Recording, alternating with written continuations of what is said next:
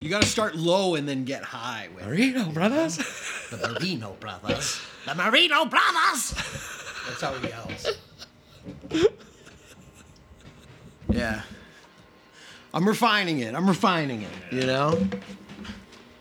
Any any good impressions? They take time. You gotta you gotta work out the kinks. The policeman isn't there to create disorder. The policeman is there to preserve disorder. Gentlemen, get the thing straight once and for all. We clear the streets along this route, deploy our men, and create an impassable barrier. A gauntlet, if you will. He won't have a chance. I challenge you to a duel. Tell you the truth, this guy's starting to get on my nerves. you want to crown them, they crown their ass. But they are who we thought they were. And we let them off the hook. hot. It's hot out there. Let's we all walk out there. Very, very, very hot. Open fire!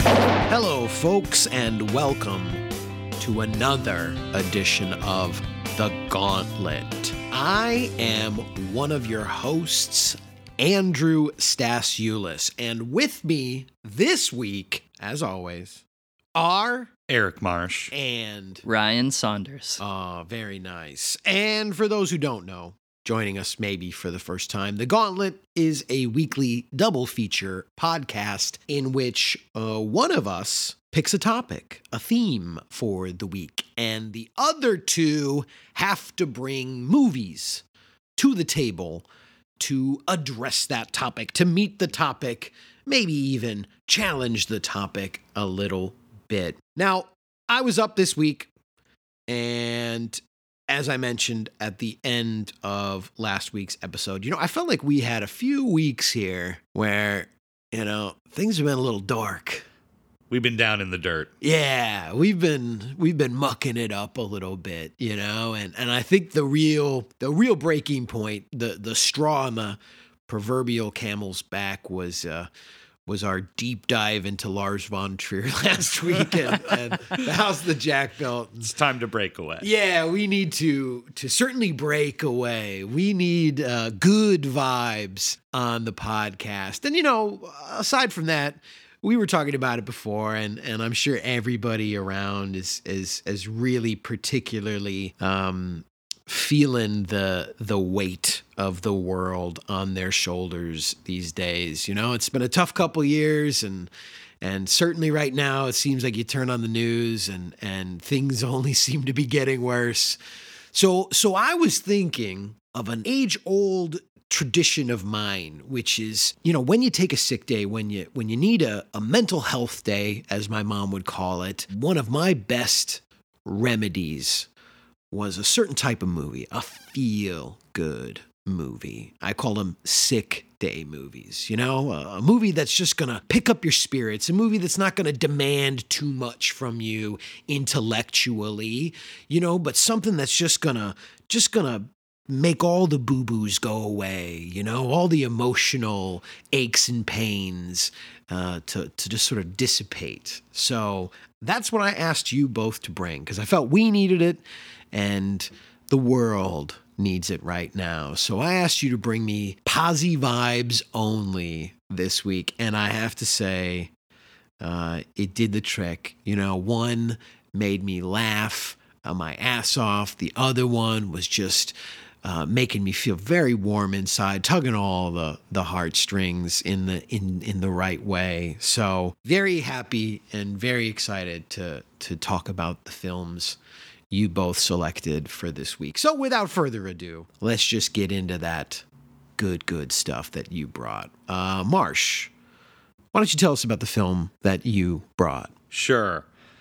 When I was growing up, uh, I didn't have a lot of sick days because uh, I really didn't get sick a lot. And also, uh, my mom wouldn't let me miss school, even if maybe I was a little sick or, or whatever, you know, was that kind of thing. However, yeah, I love movies and I, and I love to take a, a mental health day and just veg out on some movies. Who doesn't? And the film I selected is a film that I've loved for a very long time. It's a film that I was introduced to probably when I was, yeah, an, an adolescent by my dad, who uh, is from Chicago, but went to college in Indiana at Purdue University. And so, you know, a guy like that who's got ties to friends and other people in Indiana certainly loves the classic 1979 Peter Yates film Breaking Away, which of course takes place in Bloomington,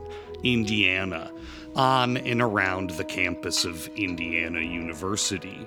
And Breaking Away concerns the lives of four 19 year olds who are uh, a year removed from graduating high school, uh, and they're kind of just bumming around because they're townies. They're from working class families in Bloomington, and, and all around them is this vibrant college life that they're excluded from. Uh, and these particular characters, this group of friends are Dave, played by Dennis Christopher, who, when the film opens, is introduced as having a uh, fanatical obsession with Italian culture and cycling. We've also got Mike, played by Dennis Quaid. He's the jock of the group. He's the former high school football quarterback, now having a crisis of self worth now that he's got nothing else to do. And looking like a snack, too. Yeah, looking like the Marlboro man himself. We've got Cyril, played by Daniel Stern in his first screen appearance as the, you guessed it, tall, gangly, funny one. The oddball. Yeah, the goofball. Uh, and then, last but not least, although least in stature, of course, is Moocher, as played by Jackie Earle Haley, the short king himself. And Moocher is uh, in love with Nancy, his girlfriend, and they're planning on getting married. And uh, that's what he's got going on. And so these four friends are, are navigating, you know, this ennui after high school. They've all been fired from the A&P grocery store, so they go swimming in the rock quarry and fight with the local frat boys, you The know. college boys. and uh, yeah, again, uh, a movie I've loved a, a very, very long time, and, and also a, a personal film to me as well, because when I was in undergrad in the mid aughts, I had friends who went to Indiana University, and I got to see the Little 500 bicycle race in the flesh, as this film does, yes, climax with a college bike race, 200 laps around a track. Uh, so I've been there, man. You know, I've I've seen the whole thing go down in real life. and uh, it is a film that has been uh, addressed uh, very briefly earlier uh, in one of our previous episodes when we did our episode on cycle uh, cycling movies on bike movies and, and you had mentioned this film as as your top pick It's uplifting, makes you feel good. It's got all that good stuff, and it's got that sun-kissed Midwestern lights and that vibe of just Yes, a soft summer. You know, ah, it's just beautiful. You know, very naturalistic, and uh, yeah, performances are great, script's great. We'll we'll get into it. You know. Yeah, it's it's already making me just hearing you talk about it again, just thinking about it. And I, I it hasn't been too long since I just watched it. And I'm, I'm there. I'm there. So yeah, thank you, Marsh. Now, Ryan, what about you? What'd you bring to the table this week? I very nearly also chose a film I had recommended on a previous episode, a film that gives me a lot of comfort now, and that's the film Kenny and Company. But I, you know, it's such a rich prompt, and I was reflecting on it and trying to think about how I wanted to define it for myself. Did I want to pick something that I would consider cinematic comfort food like in my adult years, or did I actually want to return to something like an object that was very literally a sick day movie for me when I was uh, a young lad? And that's the avenue I decided to explore with a little bit of fear, wondering like, okay, if I return to any of these films, will the experience be sour? Will it not be comforting? Am I going to feel that they've aged poorly? And I considered some options. I, I really liked the Brendan Fraser George of the Jungle when I was a kid. Uh, they're like Night at the Roxbury was weirdly attractive to me. but I thought I'd go with the safest bet and one that really, I think, captures the way I felt as a child and like what I found funny and the things that appealed to me. Uh, and that is evoked through the 1997 film by Brian Robbins, Good Burger. And for those who haven't seen Good Burger or who aren't familiar with it, it's essentially the story of two young men played by Kenan and Kel from the Kenan and Kel show on Nickelodeon and also from All That. Um, and this film itself is had its genesis from all that. It was originally a sketch. Uh, this is from an era where a lot of like sketch shows uh, had their own skits adapted into films, thinking of like Wayne's World from the 90s or even the Blues Brothers a little bit earlier from SNL. So they thought, why don't we adapt, you know, one of our Nickelodeon programs from all that, uh, a skit into its own feature? Kel plays a boy named Ed. Ed lives to work. He works at Good Burger as the man who takes the order. He he sleeps in his uniform, he showers in his uniform. He has got Good Burger on the brain. He is someone who lives and breathes labor. Kenan plays a young man named Dexter who is the exact opposite. He lives and breathes summer. He's got his sights set on the summer ahead. He is free and unencumbered from school, and he can't wait to just have a kick ass time. Uh, but that takes a turn when, as Ed is on his way to Good Burger, as he's running a little bit late and he can't wait to, you know, start taking orders. As he's riding his rollerblades, he gets in Dexter's way, and Dexter swerves out to avoid crashing into him, and he crashes in to another car. The other driver is played by Sinbad, uh, who is is Dexter's teacher, and it, he ends up in a trap where now, ah, my summer is ruined. I can't be carefree. I can't live wild and free. I have to pay back this debt and get a summer job. And all the while, there is another mega corporation burger joint opening across the street from the comfortable little small town burger joint of Good Burger, and that's Mondo Burger, run by a fascist dictator of sorts uh, named Kurt. Boo Kurt, boo Kurt, nasty man. And he runs a very colorful, weirdly futuristic, very 90s mega corporation burger joint. And his goal is just to destroy all the competition and global domination. Global domination. And that's essentially how the film works. So we will we'll get into the, the twists and turns that develop along the way for how Good Burger thinks it can sort of keep going. But it's a film full of wild characters. It's got Abe Vigoda, uh, who plays like an elderly man working at the at the at the at the burger joint. You know, just like barely getting by, taking oxygen throughout and I had a very nice time returning to it. It did bring me back to the way I felt as a child. It's been so long since I've I've seen Good Burger. It, it was really weird seeing it like on a larger television on the weird cold Netflix scan, the HD scan. I, I kind of wish I still had my own orange VHS copy, like the Nickelodeon orange VHS yeah, of Good I Burger. have that copy. I should have had you mail it to me. That's I would have preferred to watch it that way. And my copy has a custom cover. From my who? friend, my friend. I, Oh, I don't, wow. I don't know the origin of it actually, but when he gave it to me, it, it's the orange Nickelodeon tape, but with like Mm-hmm. a, a homemade cover, with like a picture of Kenan and Kel like printed out on it. You know. Oh, that's really nice. Probably got destroyed the original along the way somewhere. Yeah, the cardboard box from my VHS got like torn and shattered over the years, of course. If I, like you know, you take the tape out and you toss the, the, the cardboard shell across the room. Um, but it's a film that kept me very warm as a child, and uh, it, it it gave me a lot of warmth this uh, past couple days as I've been thinking about it and watching it again. So that is that's Good Burger from 1997.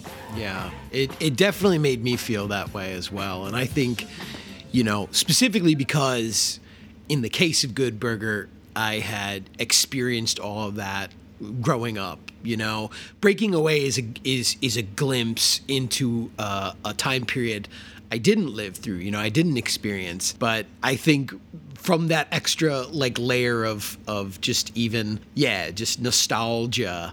Uh, so much of the the detritus you could say in that film uh, was was just like ringing bells for me and reminding me reminding me of things that that I used to get such joy out of. And they're, they're small, simple things. Uh, for example, there's just a moment where they're like sitting down at a at a table together talking or something and one of them has a has a bottle of fruitopia juice and i was like god damn fruitopia man. I used to drink the shit out of fruitopia. And then i think it's like right after that that like same shot there's there's a blockbuster video in the background you know? It's just the, the bright blue ticket logo and mm-hmm. and yeah i mean it's just it, it brought a lot back to me that that i hadn't thought about um, for for quite a while Seeing that the Good Burger itself was across the street from a Blockbuster reminded me of how often I would go to Blockbuster and also the Video Gold Mine uh, specifically to rent this film uh, until I finally had a copy of my own that I also like just watched endlessly. I think the hallmark to me of a good sick day from from my perspective, you know, a good sick day movie from from my perspective is a certain kind of brightness in the visual quality of the film. Uh, you know, and I, I think that's that's something that both of these films in their own ways really achieved you know when you're sick and and you're you're feeling down you're feeling gray color uh, just simply color seems to be so therapeutic and both of these films yeah in sort of two opposite ends of the the brightness spectrum. One with this you know in in the case of uh, breaking away this this this as you mentioned in your intro marsh this just glorious midwestern sunshine you know and the the green of the trees the trees that we all as midwestern boys know so well And like an amber glow, you know, to everything. yeah, yeah, absolutely. And then in the case of Good Burger, just the absolute uh, bonkers Nickelodeon approach to like pop art color schemes that that were so present in the the mid to late 90s. Uh, I mean, man, my eyes were I they were just popping throughout Good Burger. Like I forgot movies looked that way. Yeah, I was thinking about how intricate the production design of Good Burger was and thinking about contemporary films geared toward a similar demographic, just like children's films now. The way it's like the digital sheen of them kind of undercuts that color. You know, even if they are like artificially colorful films, contemporary digital films, it doesn't have that feel of like all these neon lights and colorful costumes and goofy cars that are burgers that you would find in in Good Burger. I mean, Good Burger honestly feels like, and I mean this in the best way possible, like it feels like there's no color correction. It's just like designed to Yes. be bright and colorful on set with the costumes, with the decor, and with the high key Hollywood lighting. There's like no, it, it you know, right? It's not like saturated the way digital color like that would be, right? So yeah, it, it does feel very different uh, from anything that if you were trying to recreate that that look like you couldn't do it.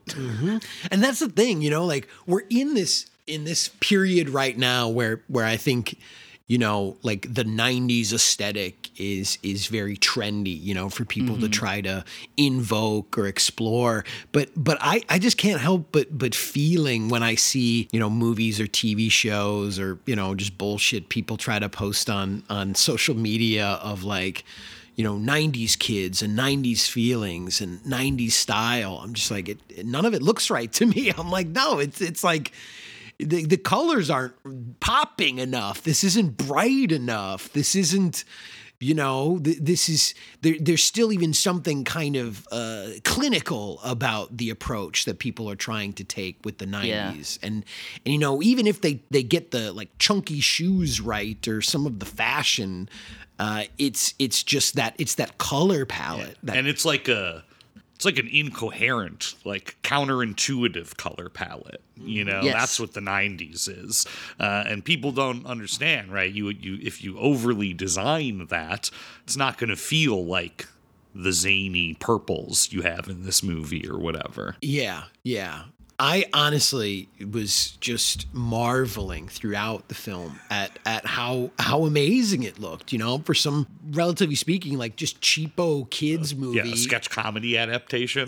right, you know, Yeah. from like 97 that's more or less a forgotten film among certain people. Yeah, you have to wonder if maybe Nickelodeon was trying to purposefully go all out with this film in the sense of reflecting on SNL skit cinema adaptations and trying to make sure that it was like up to that caliber because it really feels like it was they weren't withholding anything or cutting any corners. Like even just they're like we want all that to be treated just as seriously as all other sketch comedy shows. I mean also nickelodeon was like an empire at that point too. It's not like they were short on cash to produce a film like that. Uh, I don't know if you guys looked this up, but uh, you know, this might explain why this film looks very good.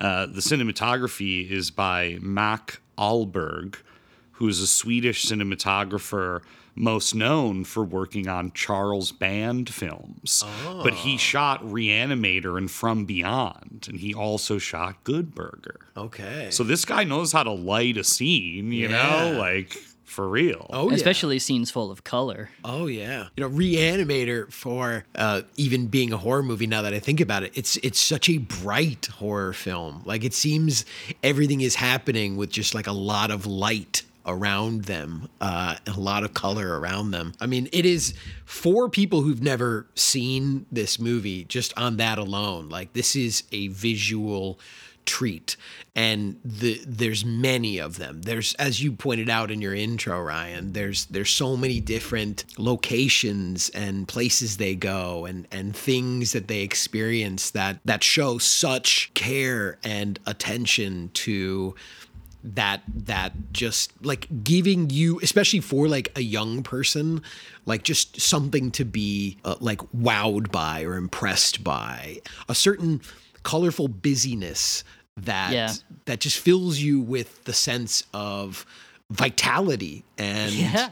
and life you know Definitely. I mean, when I was a kid, I used to really like going mini golfing, and the mini golfing sequence in Good Burger is like the ideal of what a mini golf experience would look like. It's a giant castle full of all of these lights, and then has that vibrant 90s color scheme to it. It looks like nothing could be more enjoyable, like date night going uh, to that mini golf course, you know? Date night with Carmen Electra at that. Yeah. yeah uncredited too i discovered she was uncredited Yeah. in that role when it was originally released yeah Well, I want to talk about the elephant in the room, which is we've been talking about how it looks, the visual style, but we got to talk about uh, the core of this film, which is essentially like a a, a surrealist Dada performance Oh, from yeah. Kel Mitchell uh, Yeah. as Ed. This is a crazy performance, and I Oh, and I love it. Yeah. I honestly, when I was watching this, was just thinking of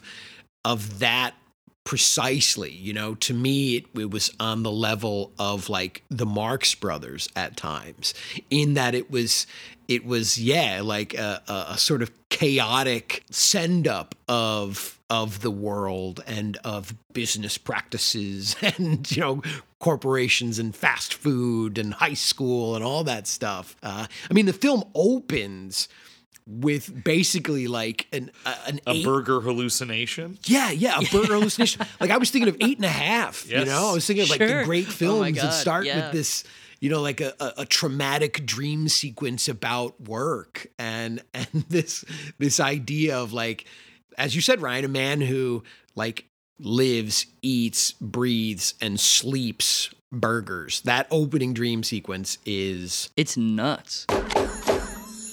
Don't sell me, Ed, please. I want to stay here with you. We love you, Ed. Come with us, Ed. Fly, Ed. Fly. Yeah.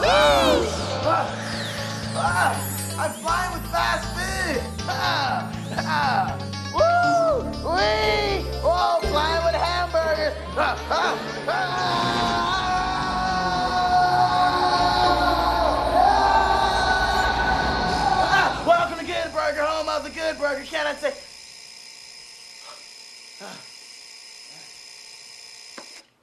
Ah. A clock. Yeah, and like the the waking up with his uniform on and then showering with his uniform on is like a Chaplin gag, you know, about work. Like this Yeah. guy is trapped uh, inside work, but it's also because he's just profoundly weird or touched or whatever you want to call him. But like Ed's whole thing is that he takes everything literally Everything. number one. And number two is that he also is just like a non sequitur artist. Uh, and that's like those two impulses are like bouncing back and forth in this just truly bizarre, excessive performance. in that sense, like with both his wordplay and his his physical comedy, he's kind of like a combination to me of like both Chico and Harpo and uh, his friend is, you know, emerges as a sort of like Groucho character, the in his own way goofy straight man, the guy that's trying to translate his madness, to translate his his bizarro approach to existence into something that can be profitable, you know, successful, coherent, or something like that. Yeah, or like fit into society or whatever it is. Yeah. You know, channeling that. I think it's so funny that designing this film and creating his character, or at least extending his character, was instead of adding a more realistic depth to him, they were just leaning in even harder into a quote unquote, you could say caricature, but not even really because they're so committed to that surrealist aspect of his brain that it becomes a work of art within itself, you know? And it's funny because Kenan was the one who really had all the success after this movie and just like throughout his career. I mean, he eventually ended up, uh, is he, he's still on SNL, right? Yeah. Or at yeah, least, he's, and he's terrible. yeah, he's not very good. He's horrible. And Kel Mitchell, like, really hasn't had uh, a ton of success, at least comparatively to, to Kenan. But yeah, looking back on this, I mean, he is. I mean, he is the central figure, but he is what stands out as just like this incredibly committed and bizarre performance from beginning to end. For me, very like Marxist way, and I, I mean the Marx brothers. When I say Marxist in this in this case, although there are some aspects to his character that uh, Yeah. a sort of Marxist materialism, if you think about it. Absolutely. But but you know, for for all the Marxes, uh, in this case, the the the brothers, uh, there's this awesome like bit that that to me just it it felt right out of a Marx Brothers film where there's you know a, a, a guy that that comes up to the to the counter and is very upset with his burger order, you know, and he's he's going at Ed because he he asked for a burger with nothing on it, and and he was delivered by Ed just like a bun basically with with nothing in it. But you said you wanted nothing on it. Yes, well, I expected a meat patty. Dude, a meat patty is something. You said nothing. Fizz, is a meat patty something or nothing? Uh, something? I win. All right, that rips it. I am reporting your name to the manager. The manager already knows my name. Oh, I'll see you in hell. Okay, see you there. and it's like yeah it's again this kind of like material like materialist literalist joke that that was like straight out of the marx brothers to me And it's insane too, just thinking about that opening sequence again with the burgers with eyes floating around and him falling into that pit and then waking up and realizing he's a little bit late for work. The whole sequence. I mean, his house already feels like Pee Wee's Funhouse a little bit when you get that glimpse into his bedroom. But it also reminds me of a time just when comedies were visual, when they had visual ideas. I mean, when was the last time you saw a contemporary comedy that is that zany and kind of a comic book way of having visual gags in almost every frame of it? I haven't seen a baby put through a basketball hoop like that in a while. Exactly. oh my god. Yeah. I mean so that funny. opening again when when uh, Ed is is rollerblading to work as he's late and he's tearing ass down the street. He he dra- he drags a girl uh, with a on a with a jump rope. Made Uh, me think of House That Jack built. i was gonna say the same thing yeah, i was thinking of like the blood trail you know, Yeah. she does like lay there like a corpse like she's like knocked out cold Yeah, and her head is just like yeah. bumping and scraping against the, the concrete. Oh, it's crazy. Um, Yeah, and, and the whole movie is just yeah full of full of that. It's visual comedy, it's physical comedy, and it's verbal comedy. Right? It's it's trying to do all of these things, and I think you know succeeding for the most part. Like a, another you know a classic moment in this movie and one that I love is when uh, Ed is in the milkshake machine. Ed, what are you doing inside the milkshake machine? Trying to fix it. Did you turn on the switch?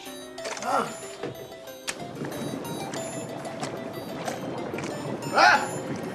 Woo! Ah! Yeah! yeah! Strawberry jacuzzi! Uh, and again, it's just like this guy who will turn anything into just like a bizarre, funny situation. He's reappropriating the milkshake machine. Now it's a jacuzzi, like in his mind, you know? Yeah, me like slumped over on the couch, like nose stuffed full of boogers, you know, just sick, not feeling great. And I was like, ooh, a strawberry jacuzzi. That sounds nice. Absolutely. That's something I wanted as a boy. Yeah, and I, I love that Ed, you know, especially this time watching it now as you know a a, a, a man in his like late thirties. You know, I, I I see so many like wonderful qualities in his character that that probably like as a kid I would have just been like, yeah, he's goofy and and that's that's what I like. I like the goofy shit. But from the get-go, there's this sort of quality to his character that that goes far beyond being just sort of like chaotic and goofy. Like I mean, he has that mantra that he he, you know, invokes uh, throughout the film, and and as we were sort of discussing off the pod, even becomes like a part of this this song with less than Jake, and and his like refrain that that he's uh, or I guess the the chorus in this case that he's he's uh, saying like throughout the film, I'm a dude, he's a dude, she's a dude, because we're all dudes. And it's almost this like utopian rallying cry for for like gender equality and and for, you know, camaraderie, regardless of like who you are and what you look like and where you come from. You know, we're all dudes. Like we're just dudes in this beautiful world. And like if we just hold on to that, if we don't lose sight of that, like we all are elevated together. Like we all can have pleasure and joy and warmth and and positive experiences. So like from the get-go, I'm like I'm I'm getting that this just feeling uh, that the world could be such a beautiful place if we had his perspective. If we were all dudes. If we were all dudes. That was hitting so much harder on this watch for me. It was nice returning to something that was also this inclusive for like a major production at the time. I mean, just thinking about the fact that it is a film centered around two black leads, and then throughout the rest of the cast, it's like a very diverse cast, and it is one that its mission statement is I'm a dude, she's a dude, we're a dude, we're all dudes. Like it is inviting everyone. And you know, I that's why I'm so glad I, I chose this as like my sick day film because while I was watching it too, I was weirdly thinking about from Twin Peaks when they ask Major Briggs, like, what do you fear most in the world? And Major Briggs says that love may not be enough. And while watching this film, I felt that this film's vision and mission was to say that love can be enough. And that is what Ed represents because he is nothing but love. And even in the face of some betrayal and him being cheated out of certain things that were his due, he only sees the world through love and connection. And other people in the film admire him for that as well. It's just very beautiful. And yeah, his his whole worldview then is reflected in the Good Burger, and and the Good Burger, of course, is the small town burger joint, right? Uh, it's the '90s, folks. Like the corporations, they've been here a while. McDonald's, you know, Mondo Burger, uh, and so everyone who works at the store is like or the store. Everyone who works at Good Burger is, yeah, a weirdo. You've got the fry cook with an oxygen tank, Abe Vigoda, like, you know, dropping sardonic one liners like he's in Dude. an Albert Brooks film. I Like, should have died years ago. dude i saw him as like as like a so- like something straight out of like a beckett play like there's this amazing moment uh early on when when you know the store's closing, you know it's the end of the day, and he just like he just says this one line, you know, he goes, "Closing time at last," and it's like. It's not like a joyful kind of delivery. It is this like like something out of like waiting for Godot. And, and it's Yeah. like what he's talking about is like this this this hope that that he's gonna die, you know? Like you said, like I've I've been alive too long. I want to die. And and he's wishing for this like sweet release that that remains elusive, you know, like closing time at last. Closing time is a joke to him because as we discover, he like takes it even further than Ed. Like he lives inside the good burger. Like Otis is just is just permanently there. You Yeah. know? trapped there. 'Cause, yeah. it's revealed he's sleeping there later. Yeah, I mean, you've got all kinds of people. You've got uh, Spatch, another one of the cooks, who's played by uh, the guy from uh, the you know the fat guy from Varsity Blues, and uh, not another teen movie or whatever. And that guy's just like eating inside. He's like eating flies uh, in the back, like, and he doesn't even say a word the whole movie, just like grunts. Uh, so at, at any rate, it's a it's this extremely colorful and diverse kind of you know small town burger chain utopia. You know, besides the fact that of course, yes, they're trapped in, in capitalism and this hellhole of work, but otherwise, you know, they all they're all very nice to each other and they all respect Ed for that reason. And they all respect their individual roles at the Good Burger. I really like the joke in that opening sequence where someone is like trying to make an order and they're like, oh, yeah, we'll definitely help you. Uh, where's Ed? He can take your order. He takes the orders. And none of them are willing to like take on other tasks. They are only doing what their job description is. And I kind of also like that commitment. They're like, no, this is what Ed does.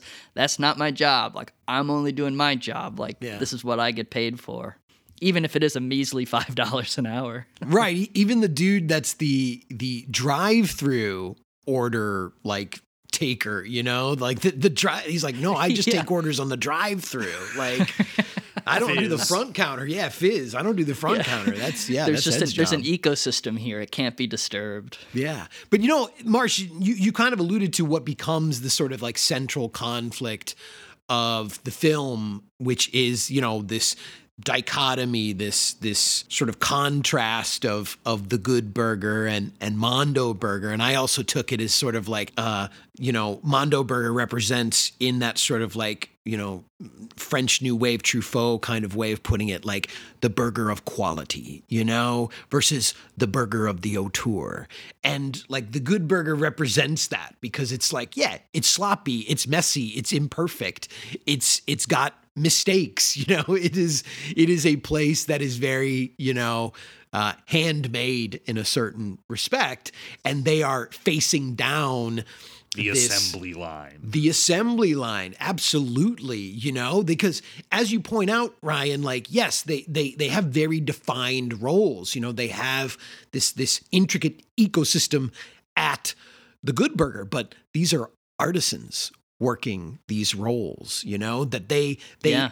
only this person can do that specific job and we see that immediately contrasted when when dexter ends up getting his job his summer job at the new mondo burger. And we see how they approach work where everyone is interchangeable. Everyone is disposable just simply a cog in the machine works that as you sort of pointed out seems sort of like fascist dictatorship as well. Yeah, I mean, the Good Burger joint has like such a personal touch. It's the kind of place where if they forgot a tomato on your sandwich, that Ed will like take a tomato out of his shirt chest pocket and like offer it to you.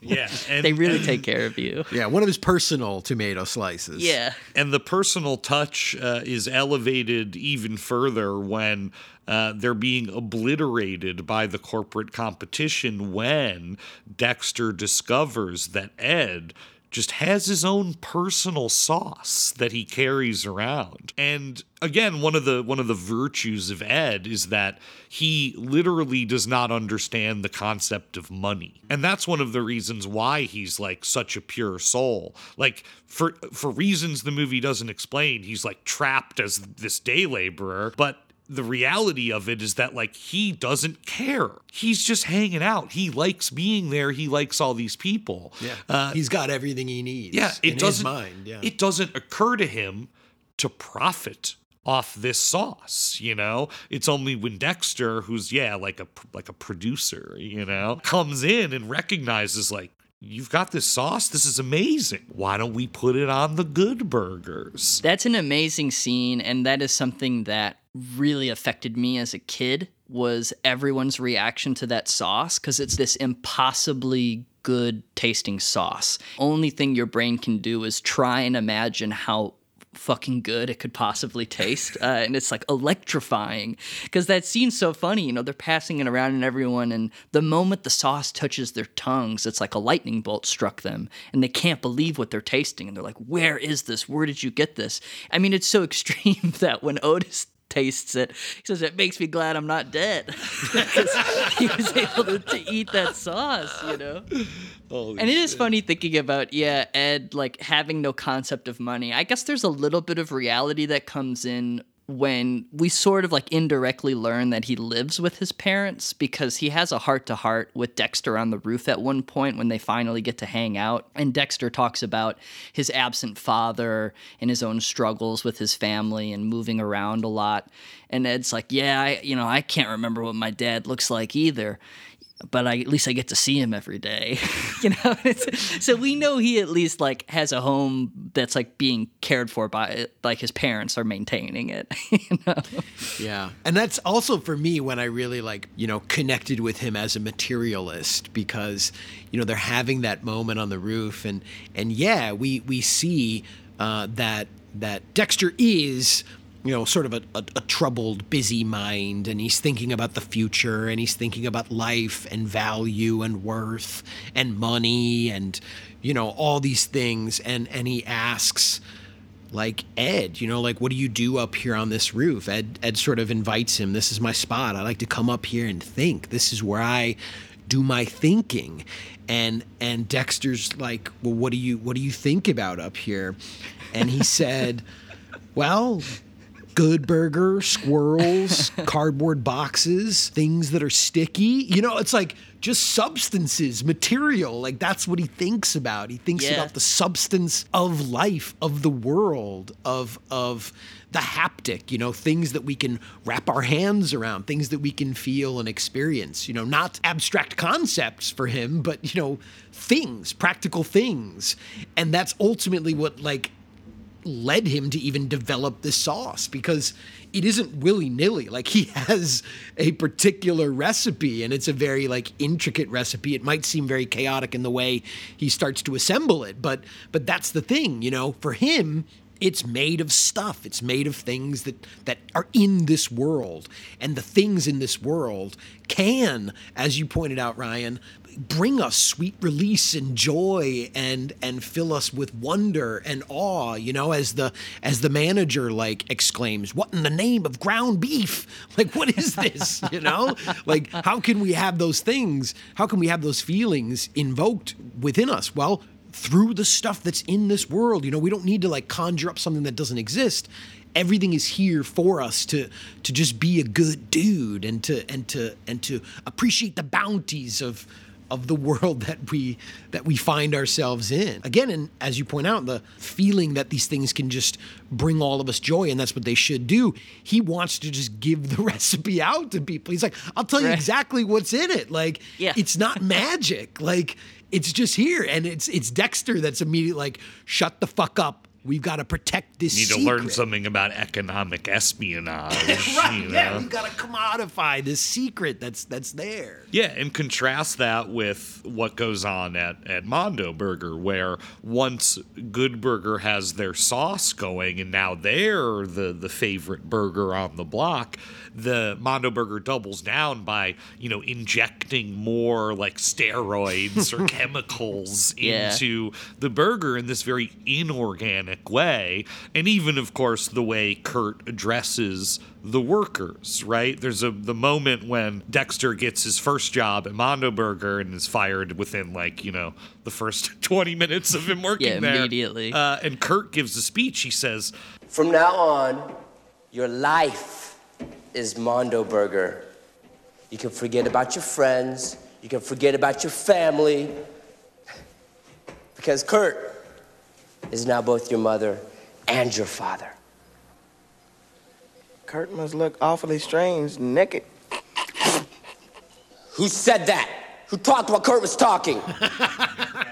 and it's He's so developing a cult from- of personality. Yes, yeah. he is developing a cult of personality, and that's so different from the collective at Good Burger, which, yes, there's a manager, but it also just seems like the manager is very like put upon and just one of the crew as well, like not uh, not the owner. Yeah, Mondo Burger's approach is distinctly American too, because their impulse is just to make it bigger. You know, like they like here, but Good Burger has a quality product. They have sauce. They're it's like driving people nuts. Like, how can we compete? We don't have the sauce. Like, let's just inflate these burgers. Let's make them. We're supersizing them Yes. essentially, and that's their way of destroying the competition. And there's a really great moment when Kurt tries to buy off Ed and get the recipe for the sauce, and and, and Kurt's trying to like bribe him, and he's like, Three years, and your manager still only pays you five bucks an hour, man. Really? Cool. well, five bucks an hour is cool. How does ten bucks sound? Ten bucks. I don't know. Sounds sort of like. And Ed just takes money and starts listening to it. Yeah. He's a materialist. like, it sounds like crinkling paper. Like, that's what it sounds like. you know? It's not an abstract concept for him. And it's like, yeah, and it's the extreme opposite with Dexter, whose obsession with money is getting in the way of all of his relationships. You know, he's not able to develop any meaningful relationship with Ed initially because he is just trying to think about ways to capitalize on this sauce in order to get him further out of debt. And I guess I do want to just rewind the tape a little bit because we glossed over one scene that really not like knocked me out this time around because it's funny returning to a sick day film uh, that you watched a ton as a kid and you're watching it and you're like, yep, like I know every word that's coming out of everybody's mouth the moment they just before they say it, right? It's like listening to a piece of old music that you're extremely familiar with. And one thing I did not remember was the the scenes with Sinbad, specifically just the things that Sinbad was saying, and Oh, it's yeah. amazing that it's in a film like this. So like Sinbad, his teacher, Mr. Wheat, even Dexter rags him for it. He calls him Shaft, you know, because he has uh, he's got his afro, he's got a very colorful, somewhat 1970s outfit. It's sort of unstuck in time because it's also Yeah. like firmly in the 90s. He's like a parody of a civil rights activist in like in the 90s. Like this is what became of a guy, you know, who marched back in the day and now he's wearing some goofy ass peace sign shirt with a clown collar and he's a hypocrite. Like that's what that was, you know, for me Yeah. the big sort of revelation on this viewing is seeing this satirical character, this sellout, because he's concerned about his car and how much it costs. And there's even a very biting line when uh, he's threatening Dexter, being like, Well, you got to pay for all this. You don't have a driver's license? No. I know you don't have no insurance, do you?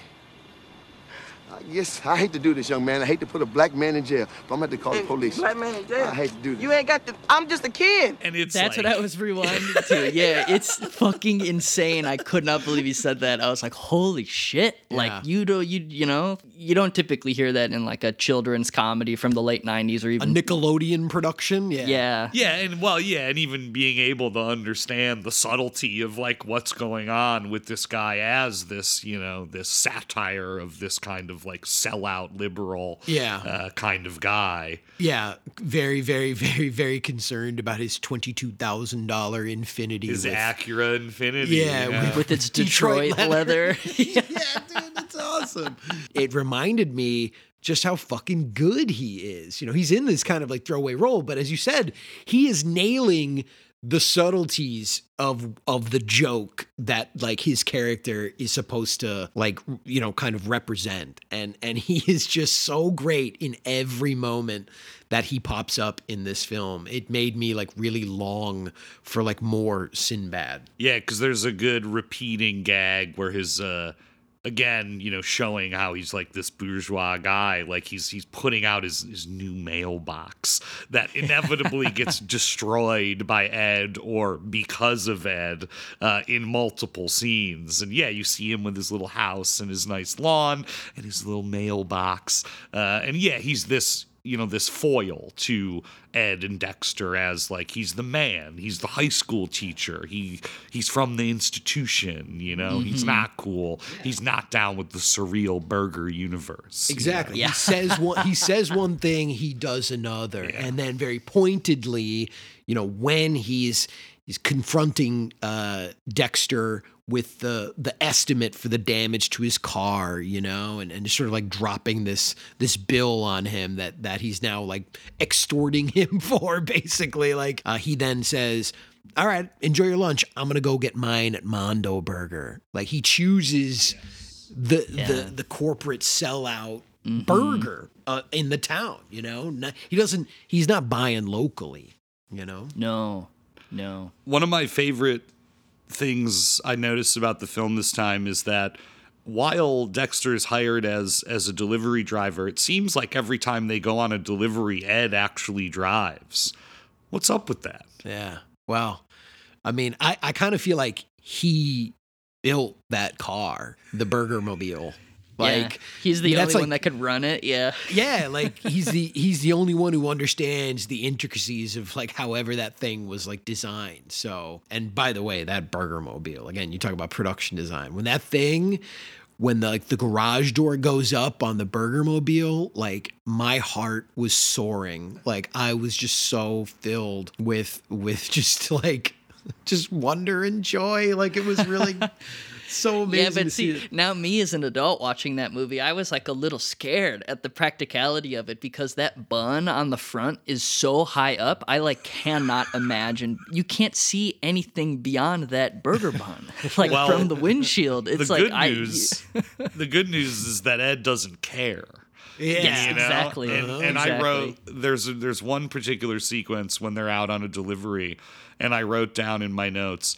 Ed simply does not believe in rules slash live on planet Earth. And that's Yes. how he drives. Like he drives like a maniac on all sides of the road. It's how he rollerblades. you Yeah, know? he's just chaos. And and this leads to them hand delivering good burgers to Shaq in the locker room and they burst into the locker room with chariots of fire playing. Delivery! Shine! Uh, it- it's awesome, and and if you think, oh, it's just a cheap cameo, like it's much more than that because they're like hugging Shaq, and and Ed is doing uh, his Ed stuff, and, and Shaq is bemused by this and says, "You're not like other people, are you?" Yeah.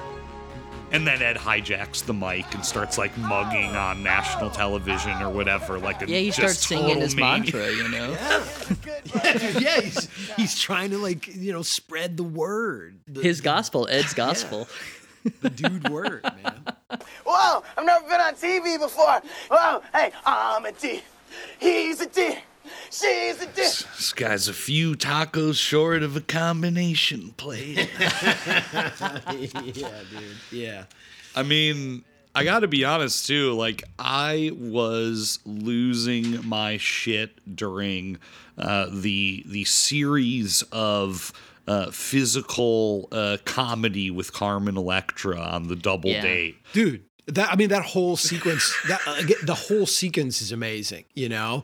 Because yeah that's you know she gets brought out by kurt uh, as a honeypot you know she's now uh, going to be used as a as a sex weapon to try to get to Ed and and get the the secret formula of you know for the for the special sauce Which is such a funny misreading of Ed too, because his the first thing he thinks to do is to buy Ed off, and when he sees that Ed doesn't value money, he only you know listens to it by crinkling it. Like the fact that he thinks like sex, that's what that's how we'll get him. You Mhm. know. Again, American American dictator values that he is just like completely misreading a man who is just nothing but love. Yeah, I mean the the tone was immediately set when when on this like date where she's gonna try to like seduce him. Uh, they go to the mini golf place you mentioned, the amazing mini golf place, and and she's like, well, you know, says something along the lines of like, don't you think there's better things than mini golf? You know, and she's trying to like, you know, hint hint, and Yeah. he just like flat out says no, absolutely not. You know, and I was thinking, hell yeah, I agree. I agree. Like, fucking Yeah. miniature golf rules, man. A man who lives in the moment. He is there for the pleasures of miniature golf. They've already enjoyed their nice pizza. Because, yeah, I love when in that moment she's almost getting Ed to spill the secret recipe of the sauce. And, and Dexter's reaction is to like nudge Ed to tell him to stop. But yeah, he just like s- kicks Carmen Electra really hard from under the table. And it's like, oh, it's such a nice, like 90s looking cafeteria of a mini golf place, too. The colorful chairs, the floors. Oh yeah. Yeah, it's like the Saved by the Bell cafeteria, you know, and Yeah. they're like eating corn dogs. And I love how Ed is is still wearing his uniform on the date, but he has a tie. Yeah. yeah, dude, yeah. yeah. But yeah, it's a series of indignities against Carmen Electra. He like whacks her with his golf club as he's like going to take a big big swing at the ball because he does like a swing. He's not doing a tap. No. you know Ed's really eh, trying to hit it as hard as he can.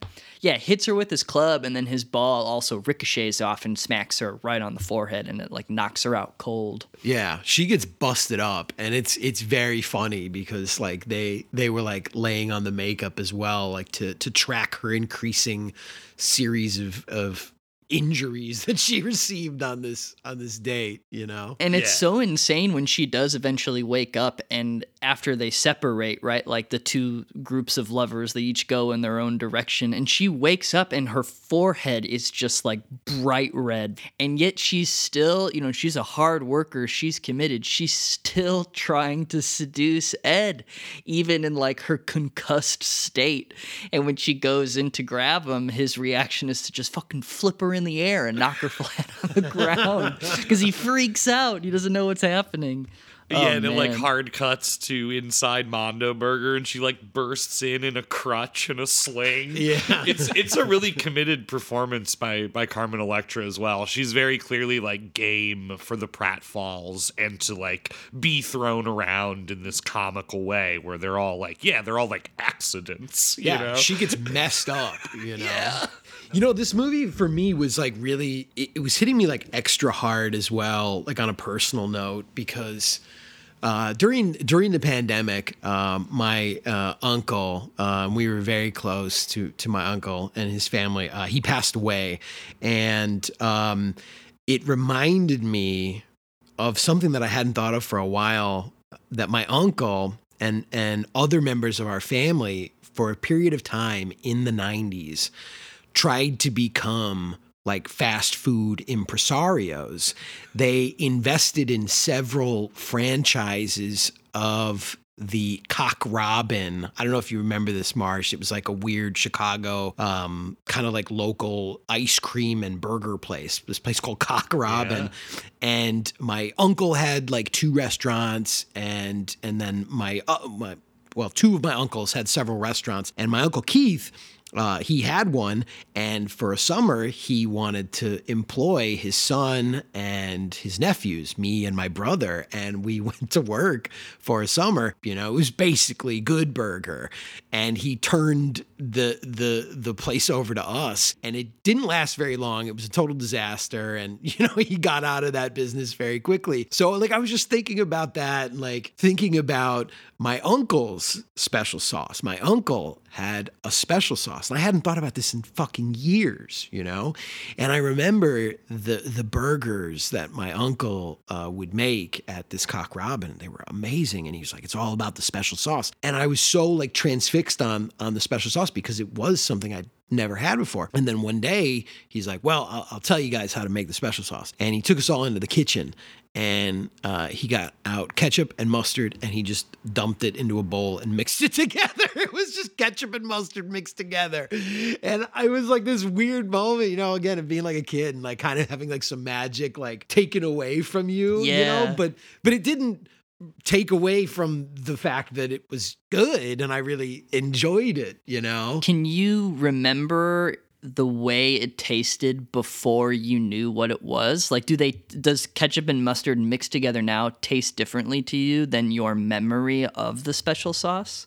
Yeah. I mean, I think that's anything. Like once you once you Yeah. kind of know what's in it, you you can kind of isolate those ingredients, you know? Yeah. And that's why mm-hmm. It's so important in this film that like we never really get here's what's in the sauce. We get glimpses and they sound so much more complex and intricate than certainly ketchup and mustard mixed together, but but then even than even like our brains can imagine because in the in the movie he anytime he starts to like blurt out the recipe he's always like well you start with some lemon juice and then it's like what lemon juice like what a, right. Right. i mean like you're starting from something that like you wouldn't associate with like a, a special sauce or something that that makes you think of like a deeper understanding of like you know um, culinary like uh, craftsmanship you know it also like made me think of the good burgers like I had growing up, you know, not the McDonald's, you know, kids, you love fast food. I still fucking love fast food, right? But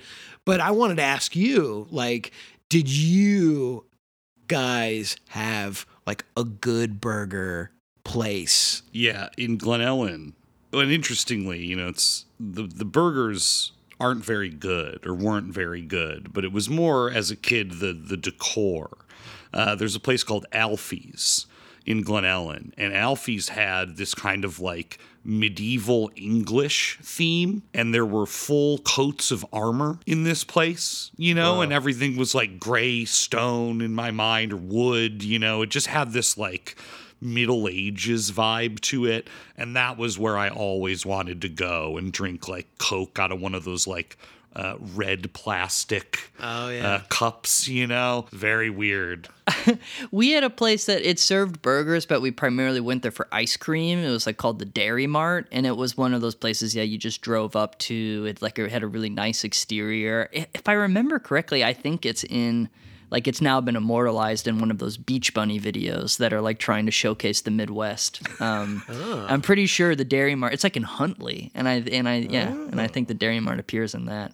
But we went there a lot, and that had a similar vibe. A good burger. the cock robin that my uncle ran was was not good, you know, aside from the that like you know special sauce or whatever. But we Yeah. had this this place that was right next to the first house I lived in in my dad's dental office, and it was called Apollo Burger, and it was amazing because the Apollo Burger was like something that like Ed would craft. Uh, it was basically just a cheeseburger that did have a special sauce that I don't know, you know, the components of.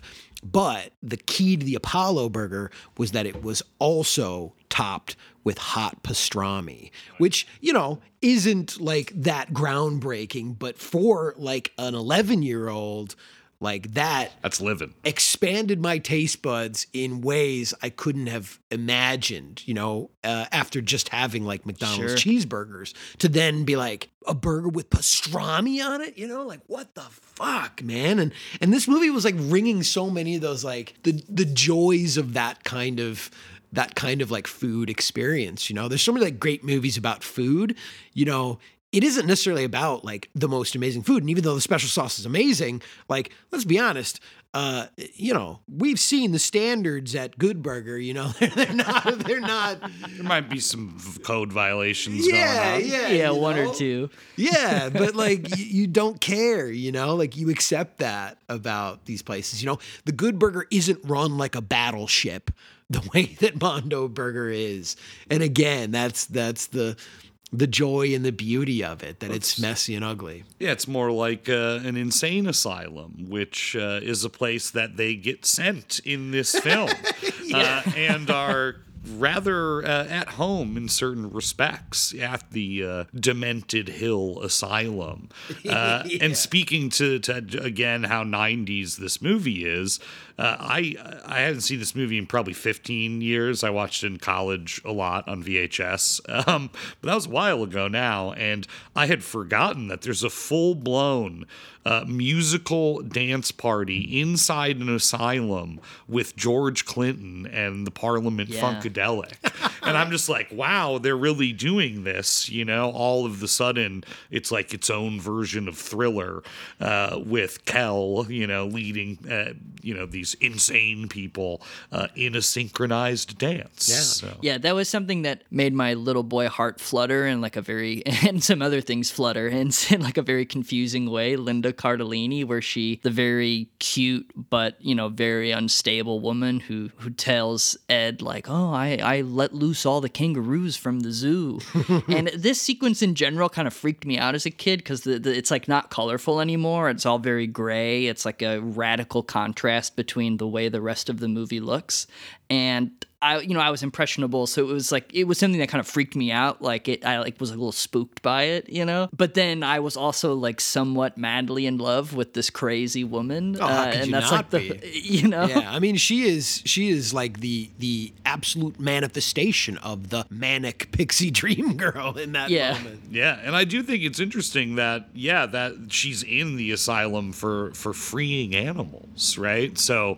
it, Yeah. it makes sense that she would, you know, hel- help them in their escape. She's she's one of them. Yeah, and that's and that's again like this sort of like social commentary that's that's even being presented in this whole sequence is that it seems that everyone is being thrown in the people that are being thrown in here are are people who simply like aren't playing by the rules or aren't fitting in you know they get they get involuntarily committed by Kurt you know not even by like someone from their family they just like this is what can happen in this fucked up world that we live in now. Like somebody can just get you committed because you know you have uh, upset their their their sense of order in this world. Because yes. Dexter and Ed get thrown in there, and so so does Otis. You know, So Abe does Vigoda, Otis, yeah. because he's gonna go to the authorities and reveal like their their their corporate espionage. They try to sabotage the special sauce, and that it's that easy to just get somebody put in there. And I'm pretty sure the sign for Demented Hills, like the the subtitle on the sign, says something like it uses the word restricting. Like Yes, like that's their goal, right? Is to like restrict these people from from the world. And yet again in that beautiful moment they they they flip it on its head and they they create yeah this this this synchronized dance party that even the guards can't help but join in on you know and that's what all. Yeah, they just feel that George Clinton beat in their bones, you know. the guards are kind of like, man, they look like they're having a lot of fun. The guards are like, it sucks to be in the position that we're in. And Ed's like exuberance, his his absolute sense of presence and willingness to just lose himself completely in whatever he whatever he wants to experience in that moment, like it's infectious, it's contagious. God, their escape is so funny too because they like they task like a big murderous psychopath to like help them break out through the bulletproof glass Yeah. of these windows that they can't open and yeah, just them being like tossed out of the window, seeing Abe Vigoda like flying in the air in slow motion is such a funny image. Yeah, but again, on a certain level, even like pointing that out, you know, like they find a purpose for everyone around them. You know, that's part of what Ed excels at. You know, is is is looking at someone that that might have, might be cast off by the Kurtz of the world, by the Mondo Burgers of the world, and saying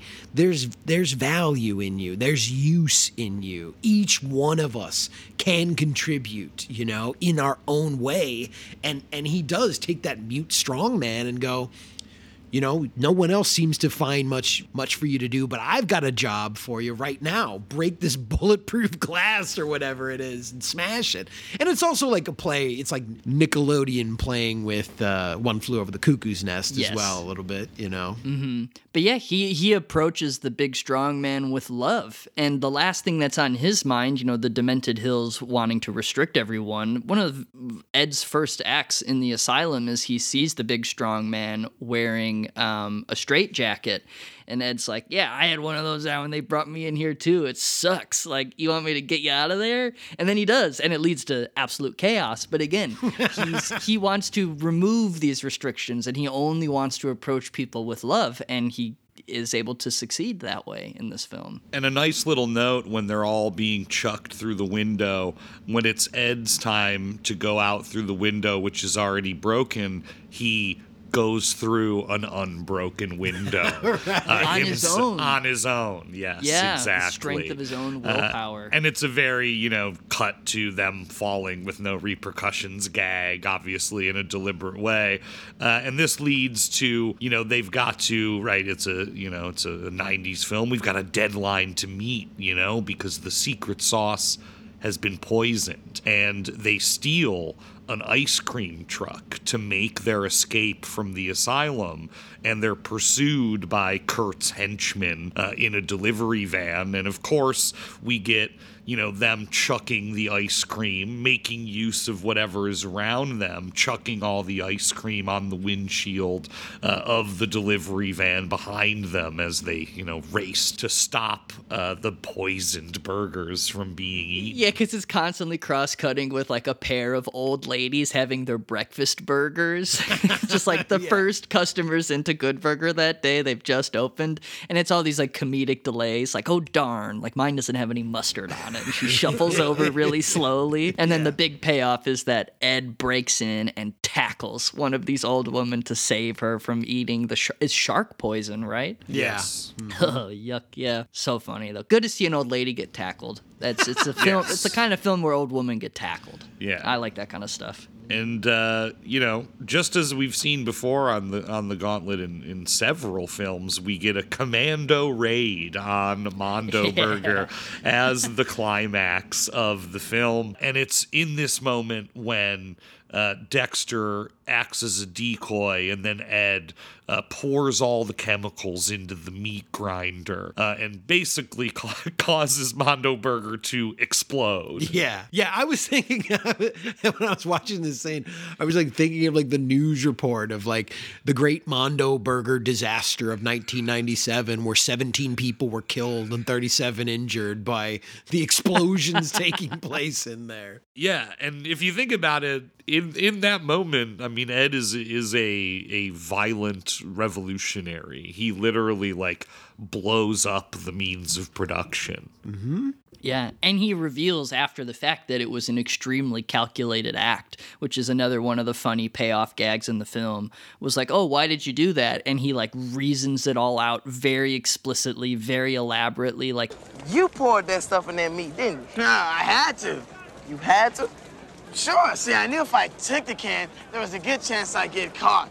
Huh. Then I thought, even if I did take the triamphethol to the proper authorities, huh, Kurt would hire some high-powered attorneys who would dispute any charges brought against him or Mondo Burger by manipulating the legal system.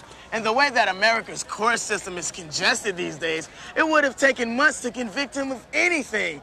So then I thought, I'll take the matters into my own hands and just pour the triamphethol into the meat supply and let Mondo Burger be a victim of its own foul play. wait, wait, wait, wait, wait, wait. You thought of all that? Ah, sure.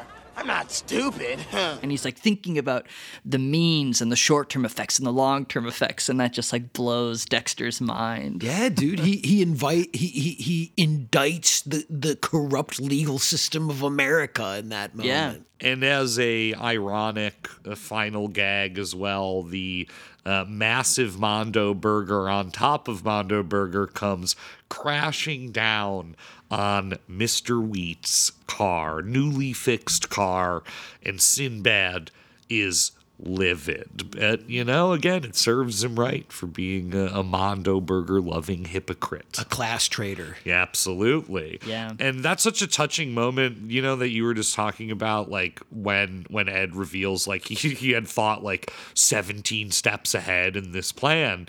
And he just, you know, obviously Dexter's like, oh my God, you know, very astounded by this. And uh, Ed says, Sure, I'm not stupid. right. and it's just this amazing moment, you know, where uh, everything kind of comes into focus. Yeah, I it, it was in that moment too where the it had a line in the film that was like the hardest I laughed while watching it, and it is also like wrapped in this very touching moment where you know they're talking about you know at this point Dexter now realized he's been cheating Ed unfairly because he made him sign a contract earlier in the film where he was getting like 75% of the bonus earnings that Ed was making Yeah, for it was his it was it was an 80-20 split he came up with. yeah. something like horrible and absurd, something that like other coworkers found out and were like accusing Dexter of taking advantage of Ed. And after seeing this act of heroism, Dexter decides that he wants to like come clean and like let let him know. And he says like, Look, Ed, about this contract, man. Uh, what did you say? We just forget it. Uh, y- you don't want to be partners? Well, no. See, is it because I'm black? no, it's not because you're. Because I'm. All right, look, forget it. and I was like howling. Yeah. An unbelievably funny gag. I'm pretty sure Kenan is actually laughing in that yeah, shot. Like it he- feels ad lib. there's, There's like- like so good. in a sketch movie tradition, like there are a couple moments when Kenan is legit cracking uh, because of Kel, like in this Yeah. movie, and a couple people Mhm. you can see are like losing their shit uncontrollably as actors because of Kel Mitchell. I mean, Yeah. he like the character is is so committed to the performance. Like he's so present in this alien that he's kind of crafted here, you know, that that is being presented and to go back to something you said earlier, Ryan, like I really by the end of the film was like, why didn't this dude become a fucking star? Like this is great, you know? Like he's so talented, his his comedic timing, his physicality, his presence, yeah, his in certain respects ability to ad lib to to just just put a little bit extra on whatever the line was that made me just kind of wonder like why didn't he become so much more of a of a presence in in comedy films Yeah, I feel like, you know, watching this film again, I, I felt very warm watching it and there were so many things that held up and I was like glad they did. It still made me laugh, it still made me feel good. But it was when I was doing research around the film and, you know, thinking about, ah, why didn't you know, why didn't Kel make it? And I was thinking about like, well, what's the status of everybody else? That was kind of a grim exercise. That was Oh, not no. something I'd recommend doing on a sick day, you know. I was like actually I was like unfamiliar with the I didn't know that Dan Schneider was canceled because he was like posting a bunch of tweets of like children's feet covered in ketchup from all his Nickelodeon shows that he he ran, the like the, the manager at Good Burger.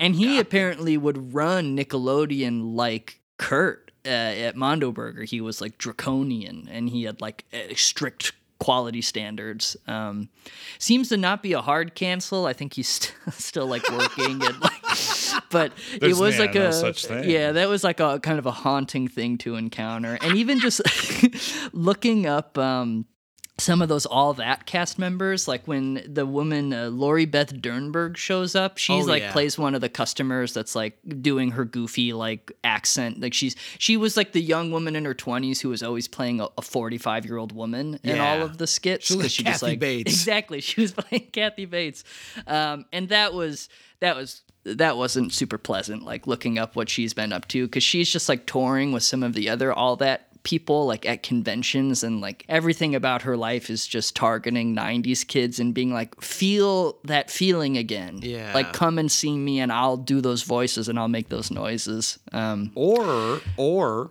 you could check your research and, uh, like me, know that she's in the terrific 2019 independent film Ham on Rye. She's got a little bit part in that. It's a very Oh. good, very good American independent. Um, check it out. That's great.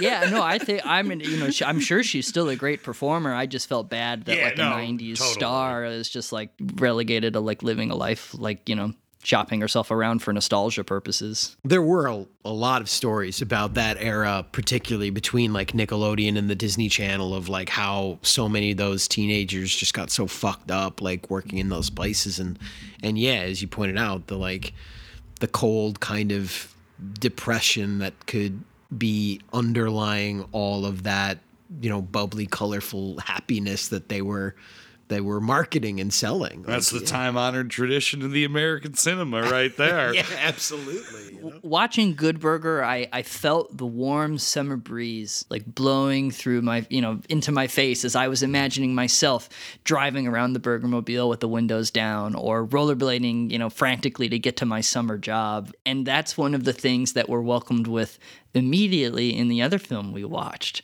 So much summer breeze, the freedom of riding around on your bicycle and feeling that Midwestern humid humid air warm your heart. Uh, and it is something, you know, yeah, I, I'd never watch a film set in winter on a sick day. I want to watch movies like these to feel good. And it also opens up with a, a, a big weirdo.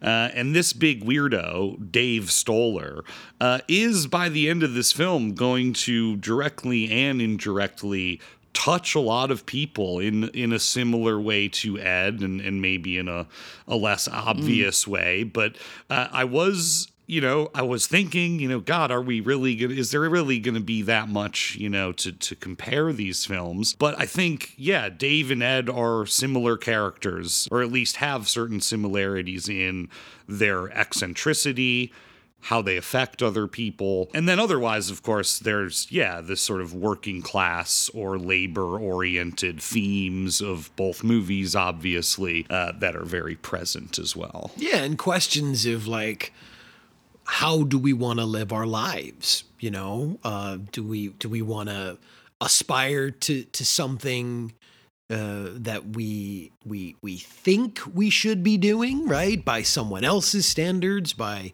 the standards of living in the neoliberal capitalist hellhole that America is, or or can we simply focus on the simple joys of of being present, of being alive, of the the the sun on our face, the the friends we have around us, that sort of thing. I, I actually found them both quite um, quite similar in that, you know, in their heart about the importance of like letting go of certain things and the importance of of holding on to to certain aspects of of maybe like childlike wonder and innocence that somehow gets like stripped away from us as we get older, as we mature, as we enter the working world, as we leave high school. I mean, both films like are kind of addressing that, you know? I also feel like just the elite university in this film is kind of the Mondo Burger of the town. Absolutely. You know, the cutters are themselves the type of people who would work at Good Burger. Yeah, and and for the listeners or, or anyone who hasn't seen Breaking Away,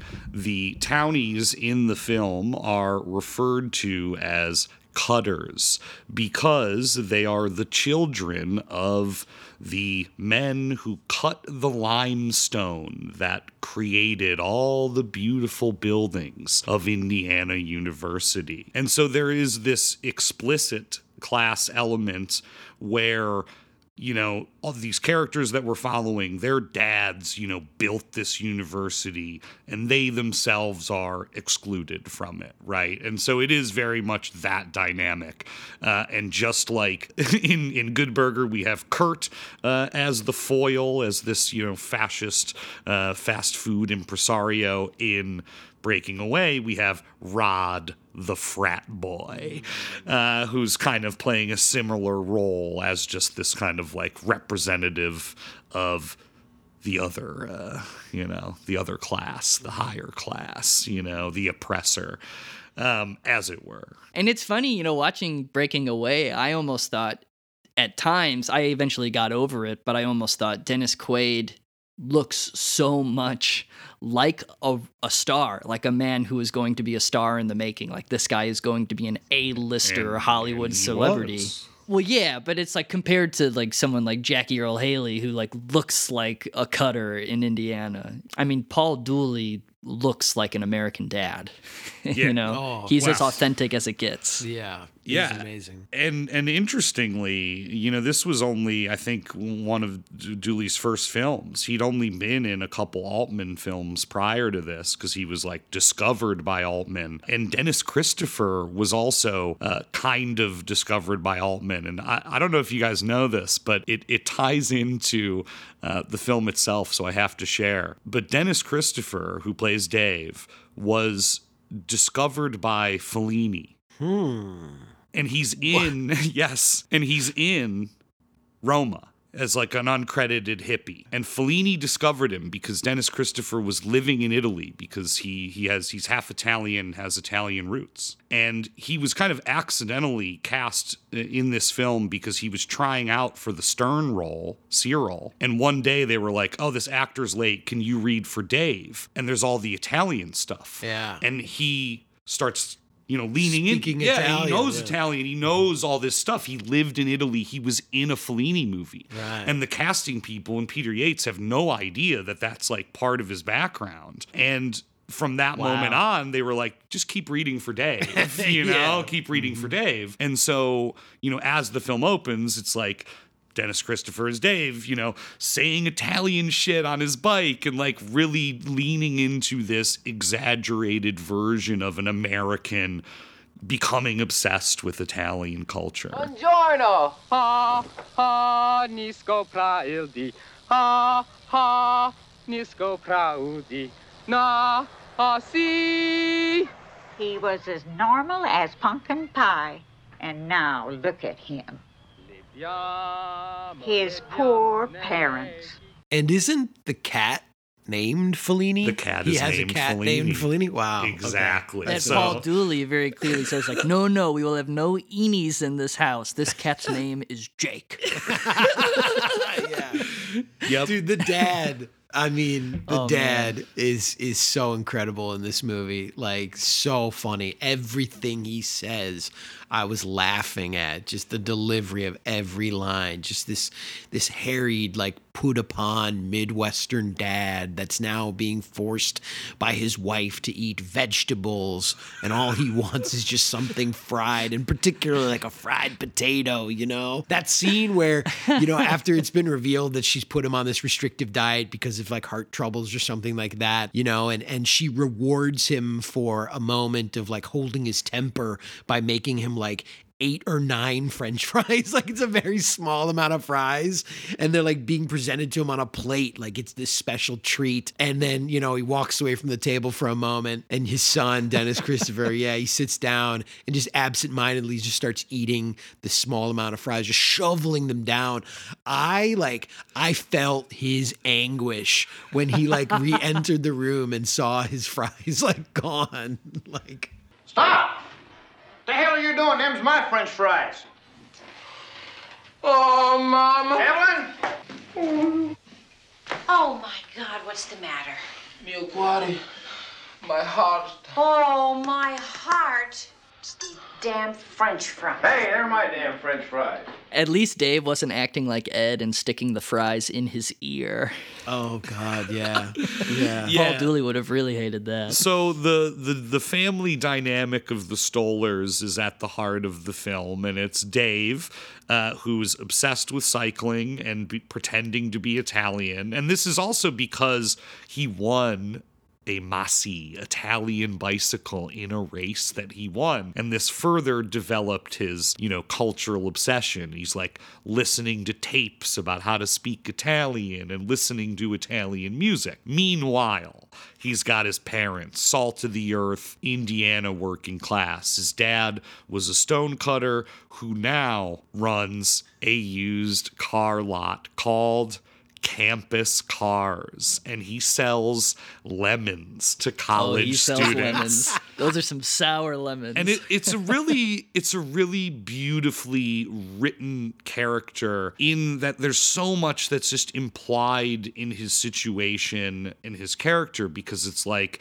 he is ashamed that he's a used car salesman but he also doesn't care because he's selling the cars to the rich college kids. But he obviously wants more for his son. And and the the sad thing for all of these kids is that they can't even become stonecutters because there's no more jobs. And so this film is like very much this like post deindustrialized American tale of like mm-hmm. all these guys' dads, hey, they had hard lives, but they had a job.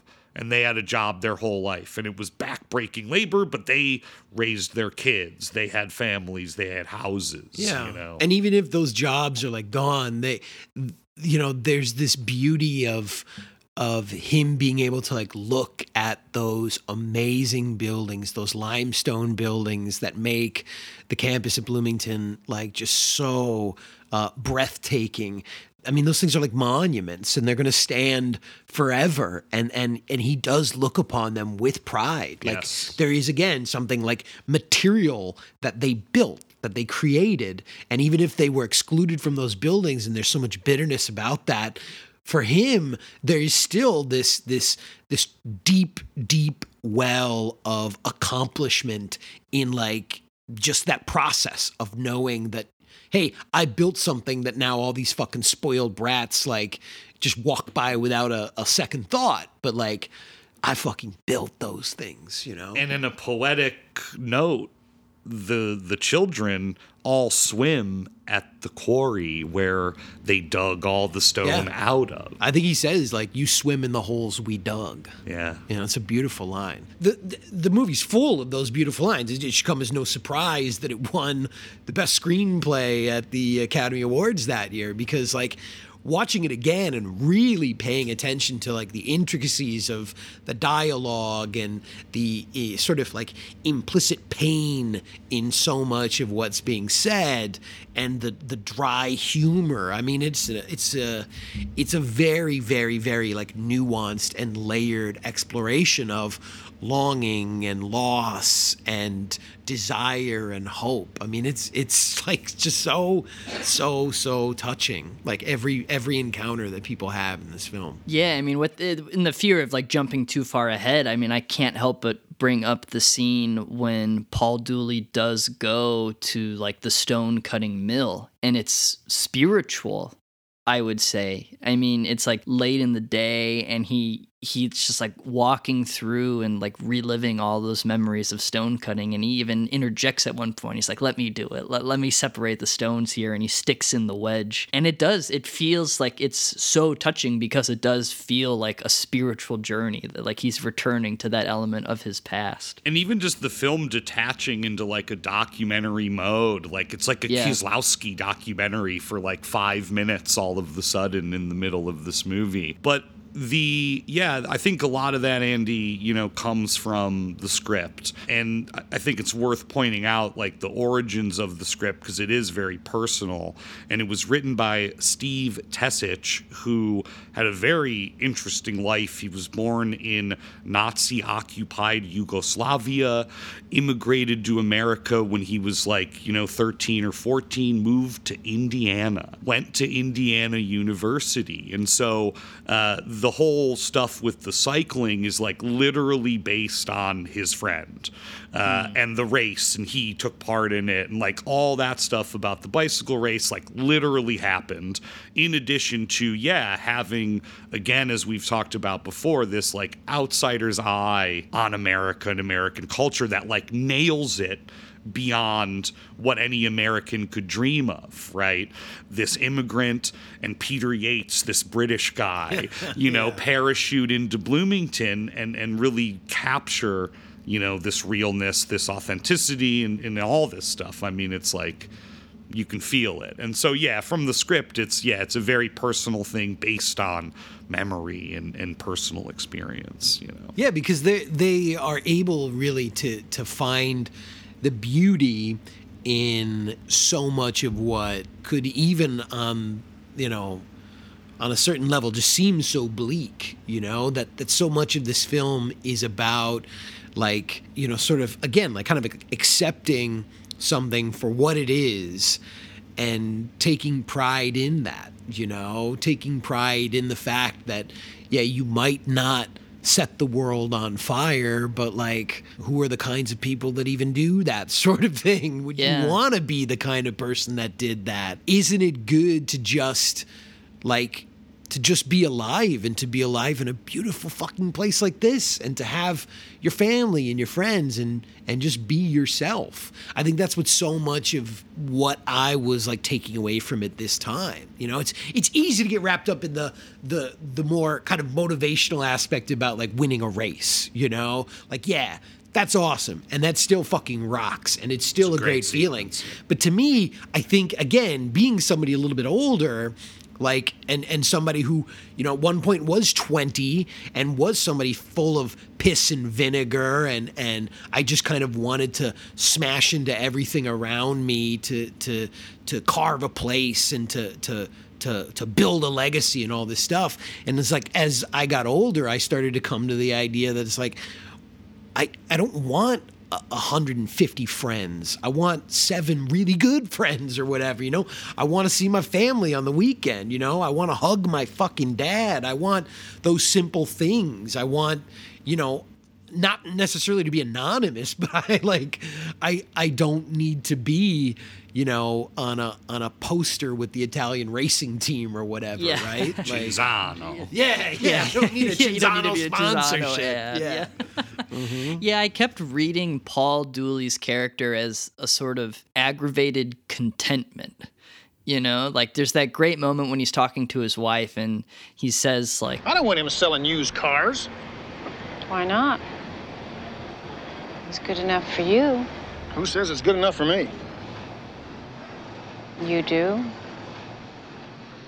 Damn right it's good enough for me, but I don't need any help. I mean, he'd, he'd ruin me if I hired him, a weirdo kid like that. Yeah. yeah. And I think like that exchange kind of illustrates exactly what you're talking about. Um, there is like a contentment in his like stage of life, even if it wasn't everything he had dreamed of. There's still things he can appreciate and things he feel he can understand to make meaning out of the type of life he's living. Yeah.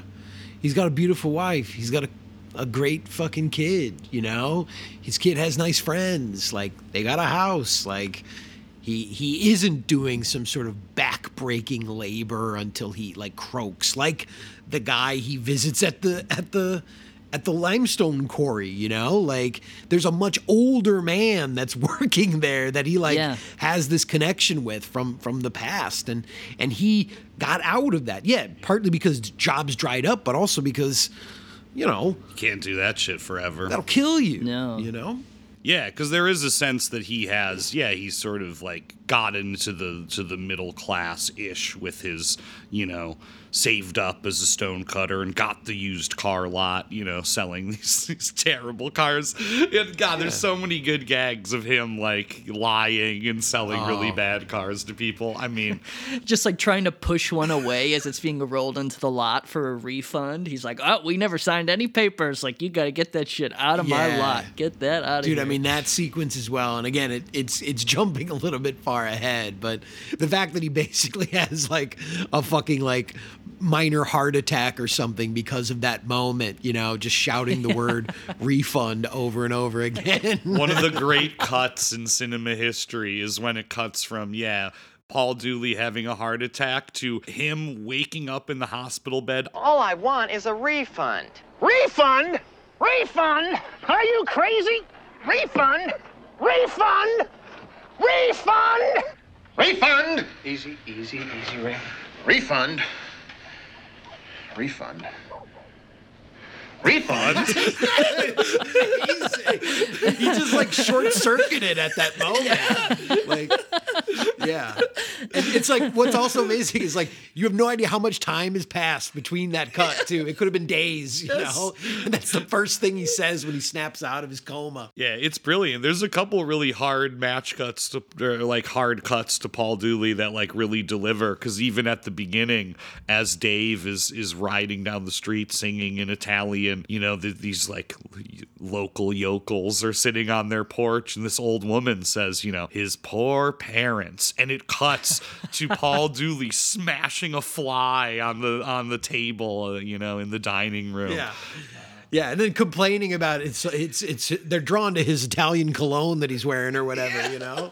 it is so funny to me too. Like I guess I get it a little bit because Dave's like, you know, running around singing in Italian, he's shaving his legs. I could see why that would be an affront to like, you know, a middle class dad like Paul Dooley.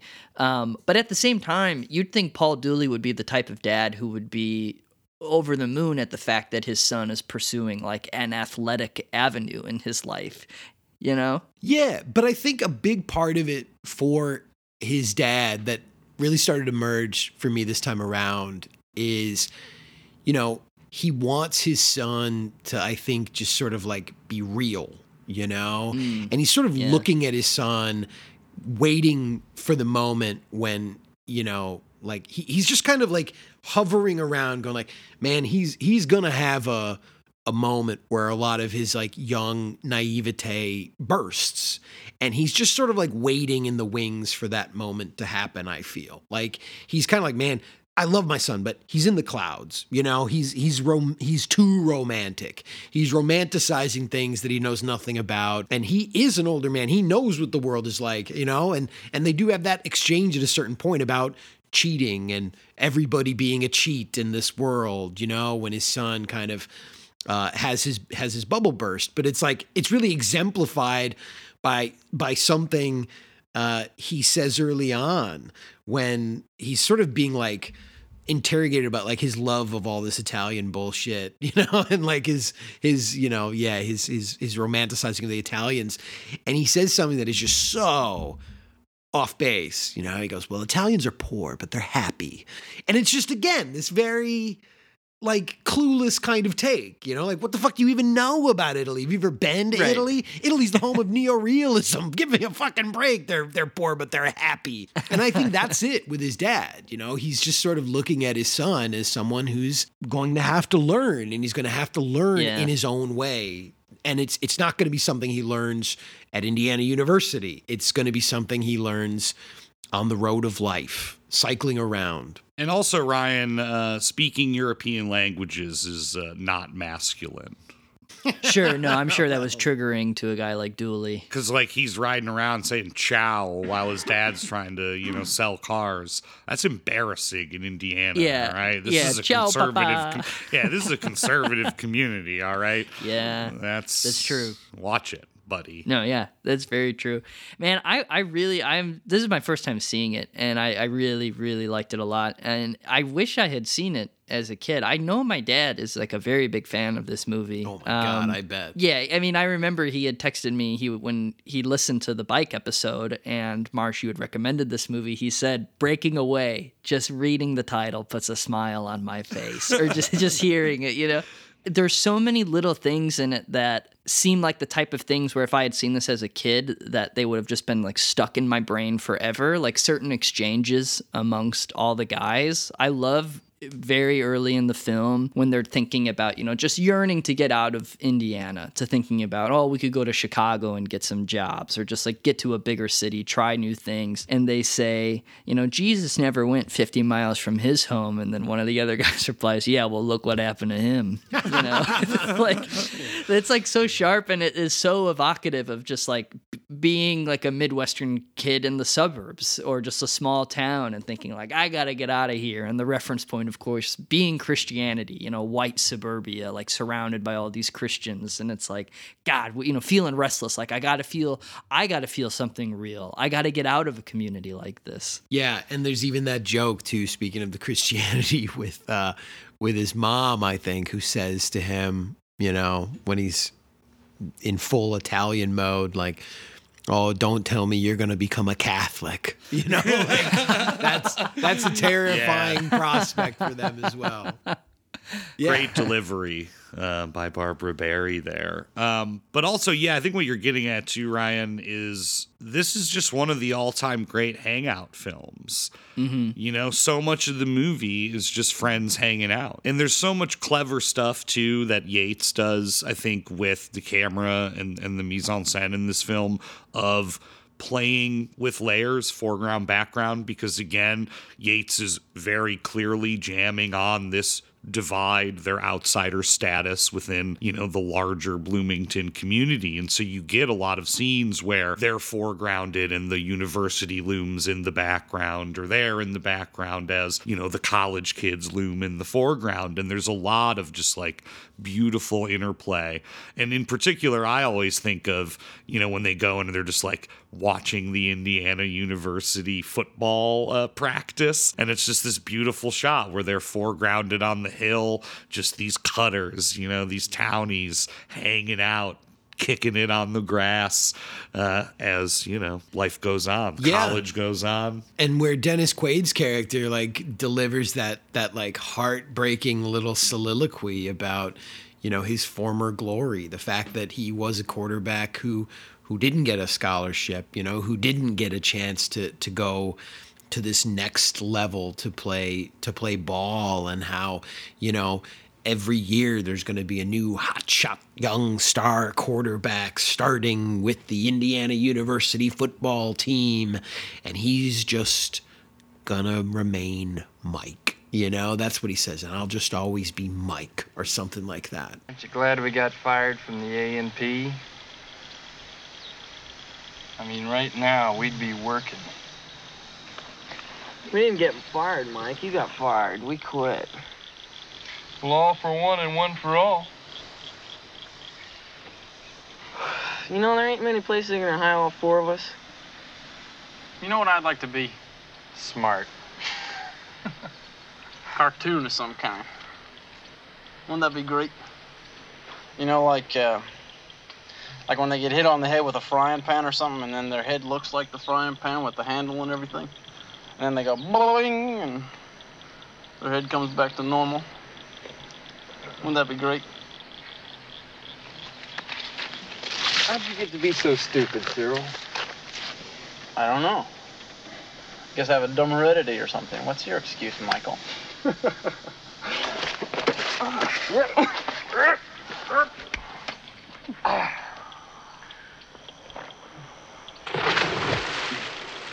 But you know, again, speaking of like the characters, I think that's also something that's that's really special about this film is, you know, it it takes a lot of care in developing like each of these dudes like the, the four the four cutters you know the the four friends. They aren't necessarily just like archetypes for like well here's the guy who's the good looking one and here's the weirdo. Like they kind of have that dynamic but the film like gives them development in a way that you really get to see like what makes each of them tick in their own ways. The things that they're afraid of the things that they're facing the things that they're struggling against. You know there's that really like touching scene early on with Jackie Earle Haley where you know he's basically with his girlfriend and and they're talking about next steps and and potentially getting married and moving in with each other and him needing to get a job if that's what's going to happen you know like we get that with with all of them Daniel Stern's character Cyril like we start to get a glimpse into his very dark family life Yeah, you his know dad. Oh boy. yeah, you know, we we get those moments with each of them that that make them like these very like lived in people, you know. They're they're very well rounded in this film. So that as like we we see this story progress, like I just I feel so so much for them. I think that's what makes the film as it reaches its climax like that much more powerful because it isn't even just about one person here you know? It's it's about Yeah. these guys and their friendship and their families and and what just living together through this moment like means. And they even have those kinds of discussions you know that on a certain level mike is like you know he just wants them to remain together like kind of like frozen as they He's are got, right like, now. Arrested Development more than any of them. yeah Yeah, I mean, like he sees 20 as like, well, that's it. I'm done. You know, like Yeah, I'm a yeah. 20 year old man. I'm a fucking has been. And and it's like it's so it's just God, it's so fucking powerful. And I love when uh, Moocher, you know, gets a job at the gas station because he wants to like get married, and so he wants some money. Uh, and on his first day of work, of course, uh, he's driven there with all the bros uh, in Mike's car, and they drop him off, and he's chastised by the boss immediately for being late, which leads Jackie Earle Haley to do one of my all-time favorite gags. You know, Here's your sponge, and here's your rag, and there's your place. And don't forget to punch the clock, Shorty.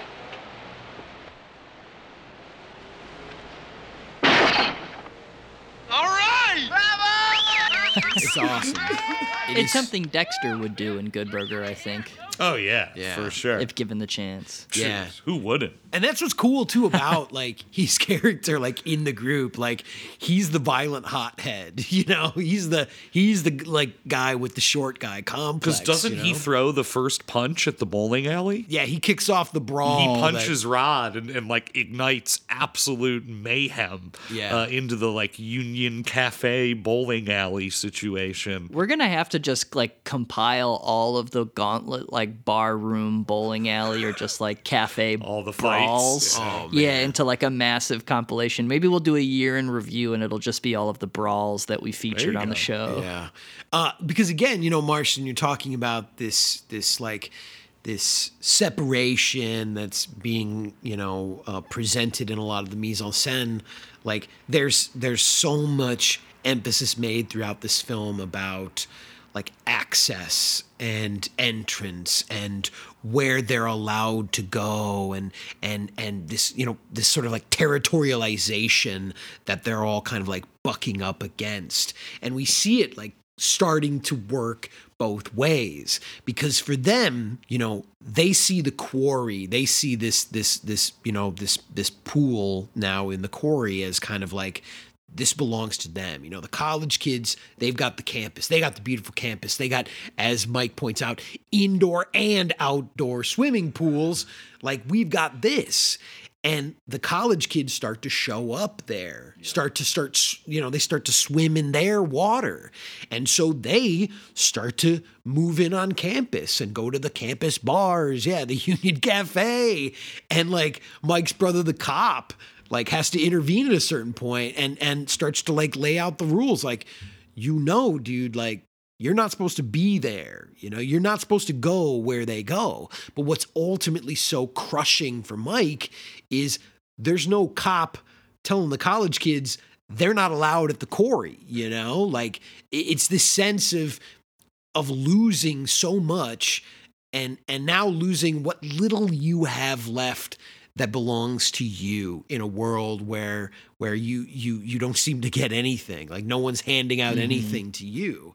And that's why like the rod character becomes a sort of like no pun intended but like a lightning rod for for a lot of that anxiety and a lot of that frustration for for him and and for the other guys. Like and it's like unfortunate for rod because like you don't get a ton of like what his world might be like outside of these encounters but but he does just kind of become that like yeah he's the he's the college douchebag you know the spoiled fucking rotten kid that's gotten everything you know. Like you see Mike's car and it's just like a beat up old muscle car and Rod's driving around in a Mercedes convertible a blue Mercedes convertible. You know you see so much of that that uh you know really then becomes like the onus for the feeling that like something has to happen here like something needs to to to push back right and and mike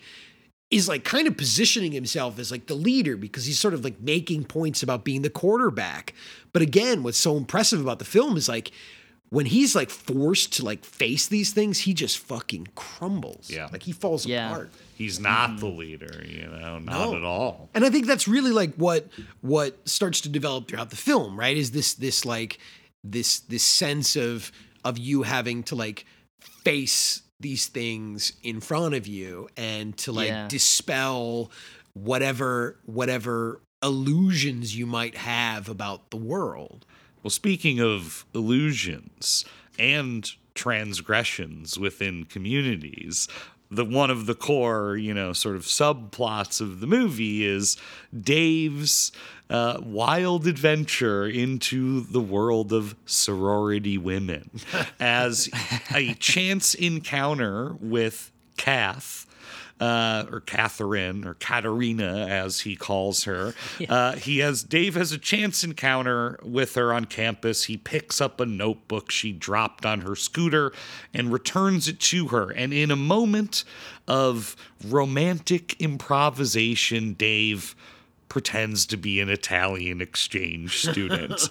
uh, and so for about half the movie, he has like an, uh, this this budding romance uh, with this woman who uh, is also kind of like da- not is she dating Rod or are they just like connected through like fraternity, sorority, and like I couldn't figure it out. I think the idea is Rod likes her. You know, Rod is is is courting her. Right. Yeah, in that sense again of like well naturally I'm the the hot rich college guy. I can have anything I want and and he wants her. Of course, she doesn't really want him. No. And so and so Dave pretends to be Italian in a series of, you know, t- touching and, and comic uh, you know, date scenes. And again, I think Dennis Christopher is absolutely nailing the complexity here of you know, it's like it is passable. But it's also not good. No. You know, his No. whole act, No. you know. Um And that's the thing. That's the, there's only one moment in this film that that just like I just kind of like shake my head. There's only one moment because I think this is otherwise like a perfect film.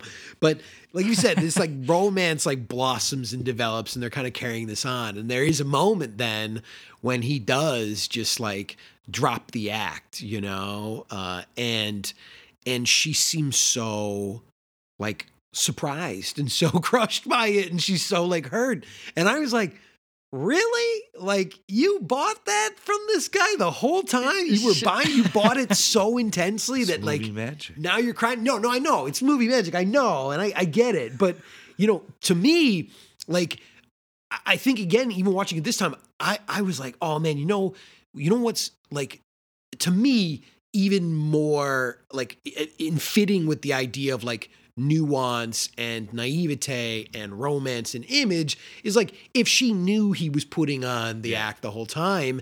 And that's when she's like confronting him and being like what what are you doing? Like why are you acting this way? When he's like drop the accent like you're not calling me Katerina anymore. You're calling me Kath. Like why are you doing this?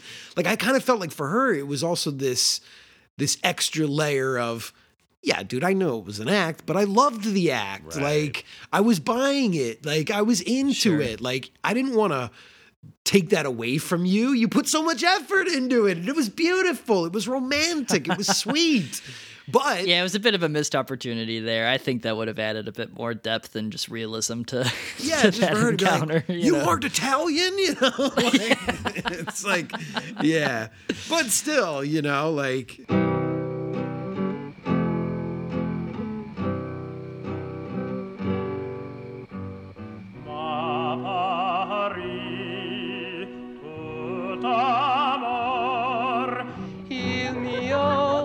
mio sguardo l'incontrò, bella sì, che il mio cuore ansio volevo lor.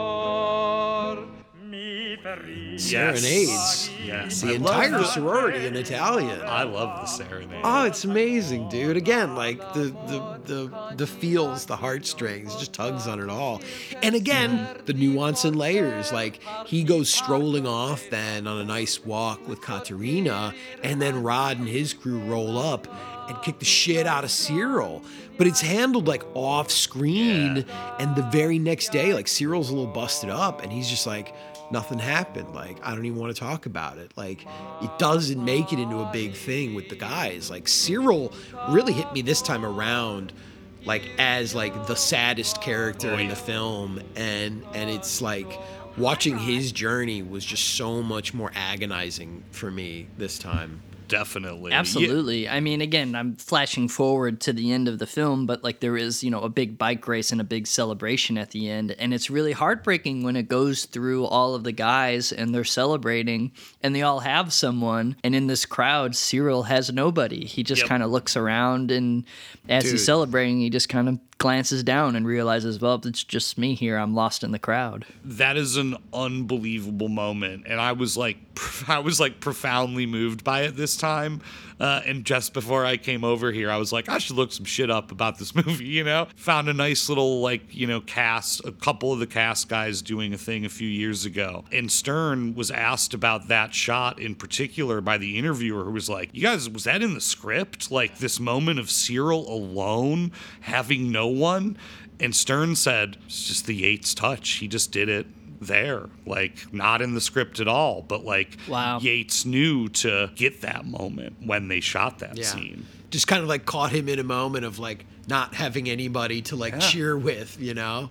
And I mean, that's again something that, wow, you know, like you said, the Yates touch. I mean, like, it's no surprise the dude started as an editor, right? Like, before he directed, he was an editor uh, because, man, every Yates film I see, like, I, I, I look at as a marvel of uh, construction of editing. You know, his ability to masterfully weave uh, these kinds of moments together. You know, to sort of like cut through the the the bigger uh, emotional aspect of a scene to reveal something like sad in a moment of joy you know to reveal Yeah. something joyous in a moment of of sorrow or beautiful in a in a moment of anguish like he he is able to create that just like multi yeah that, that sort of like multifaceted uh experience that makes his films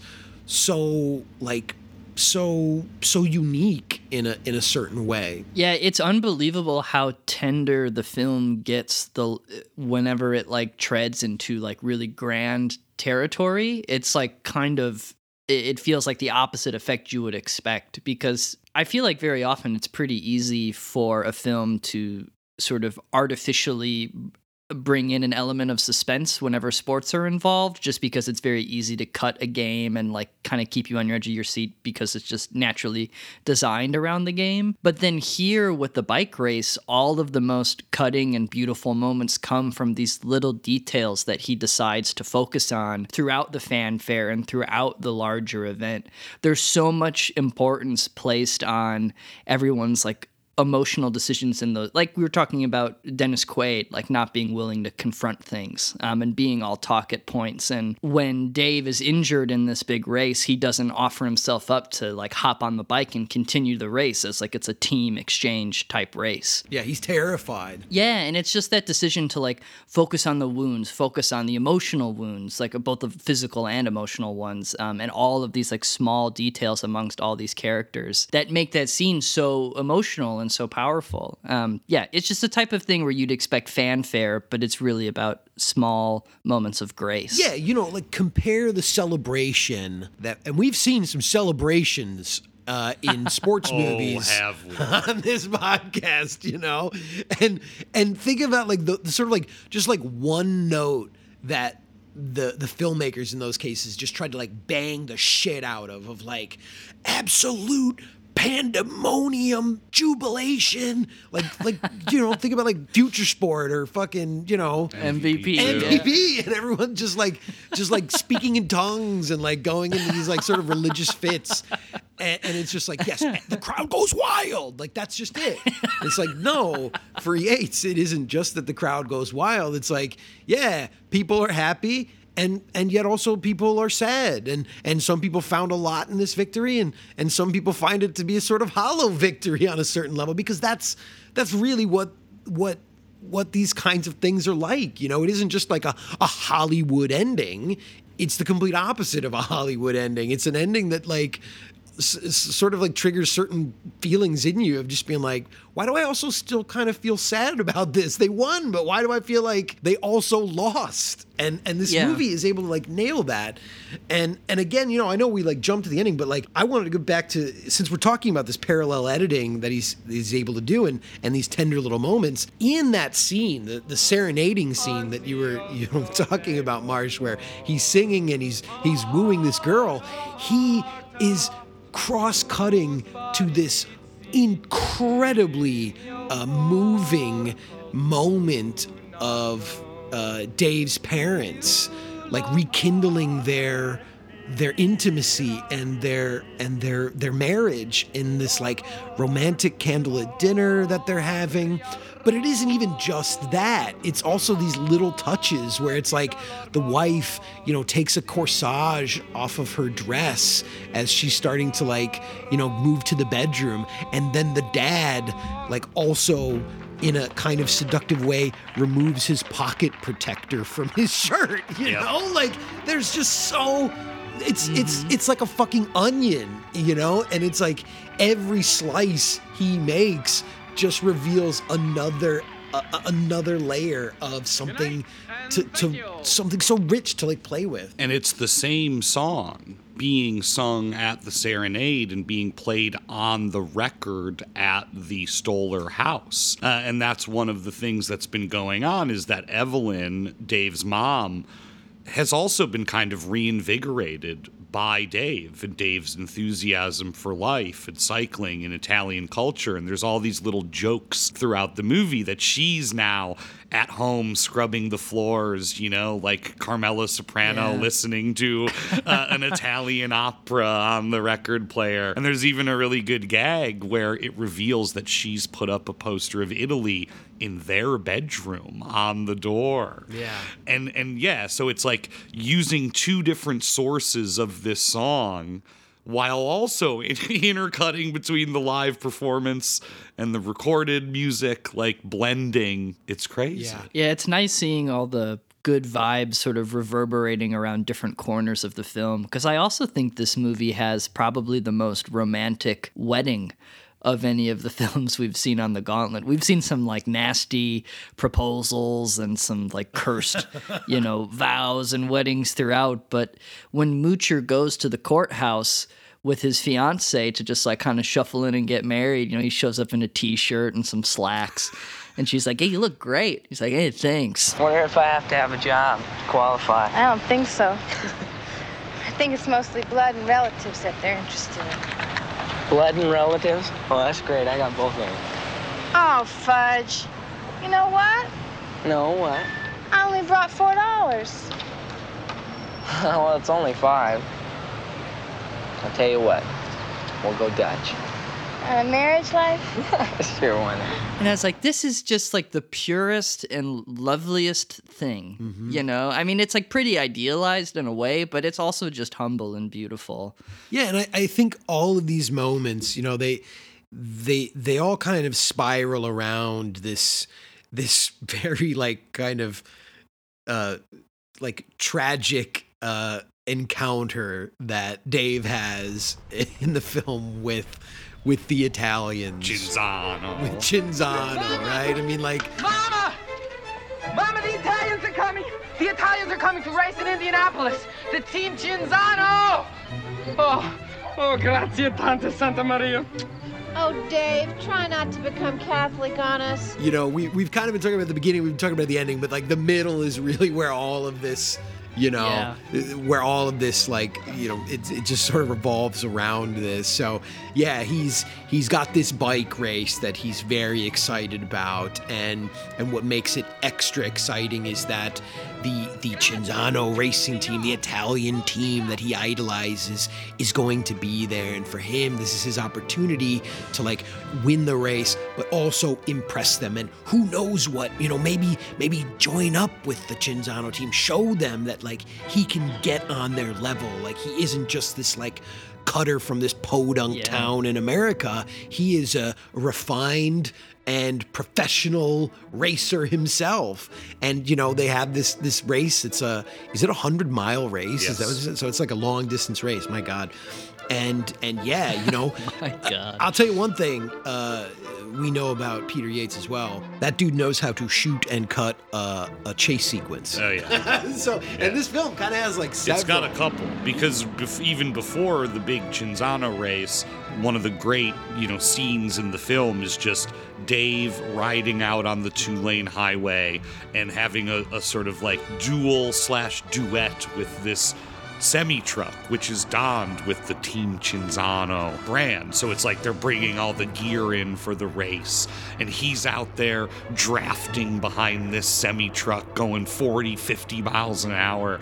And it's just this like awesome scene of him pushing himself and, and training, right? So again, it's like built up and up and up until, yes, he finally gets to race with the big boys. Yeah. Yeah, so sad. He catches up to them on the big race and he's just like blabbering in Italian, his like goofy American Italian, just like, boys, boys, you know, like spaghetti. Like, I, you know, I know what's up. I could, I know a couple of these words. And they're just like, this fucking guy. and as he catches up and he thinks, like, I'm finally one of them, they, they just like, they spoke him. Yeah. Is that what you would call it? Yeah, they like stick. What did they stick bike in his spokes?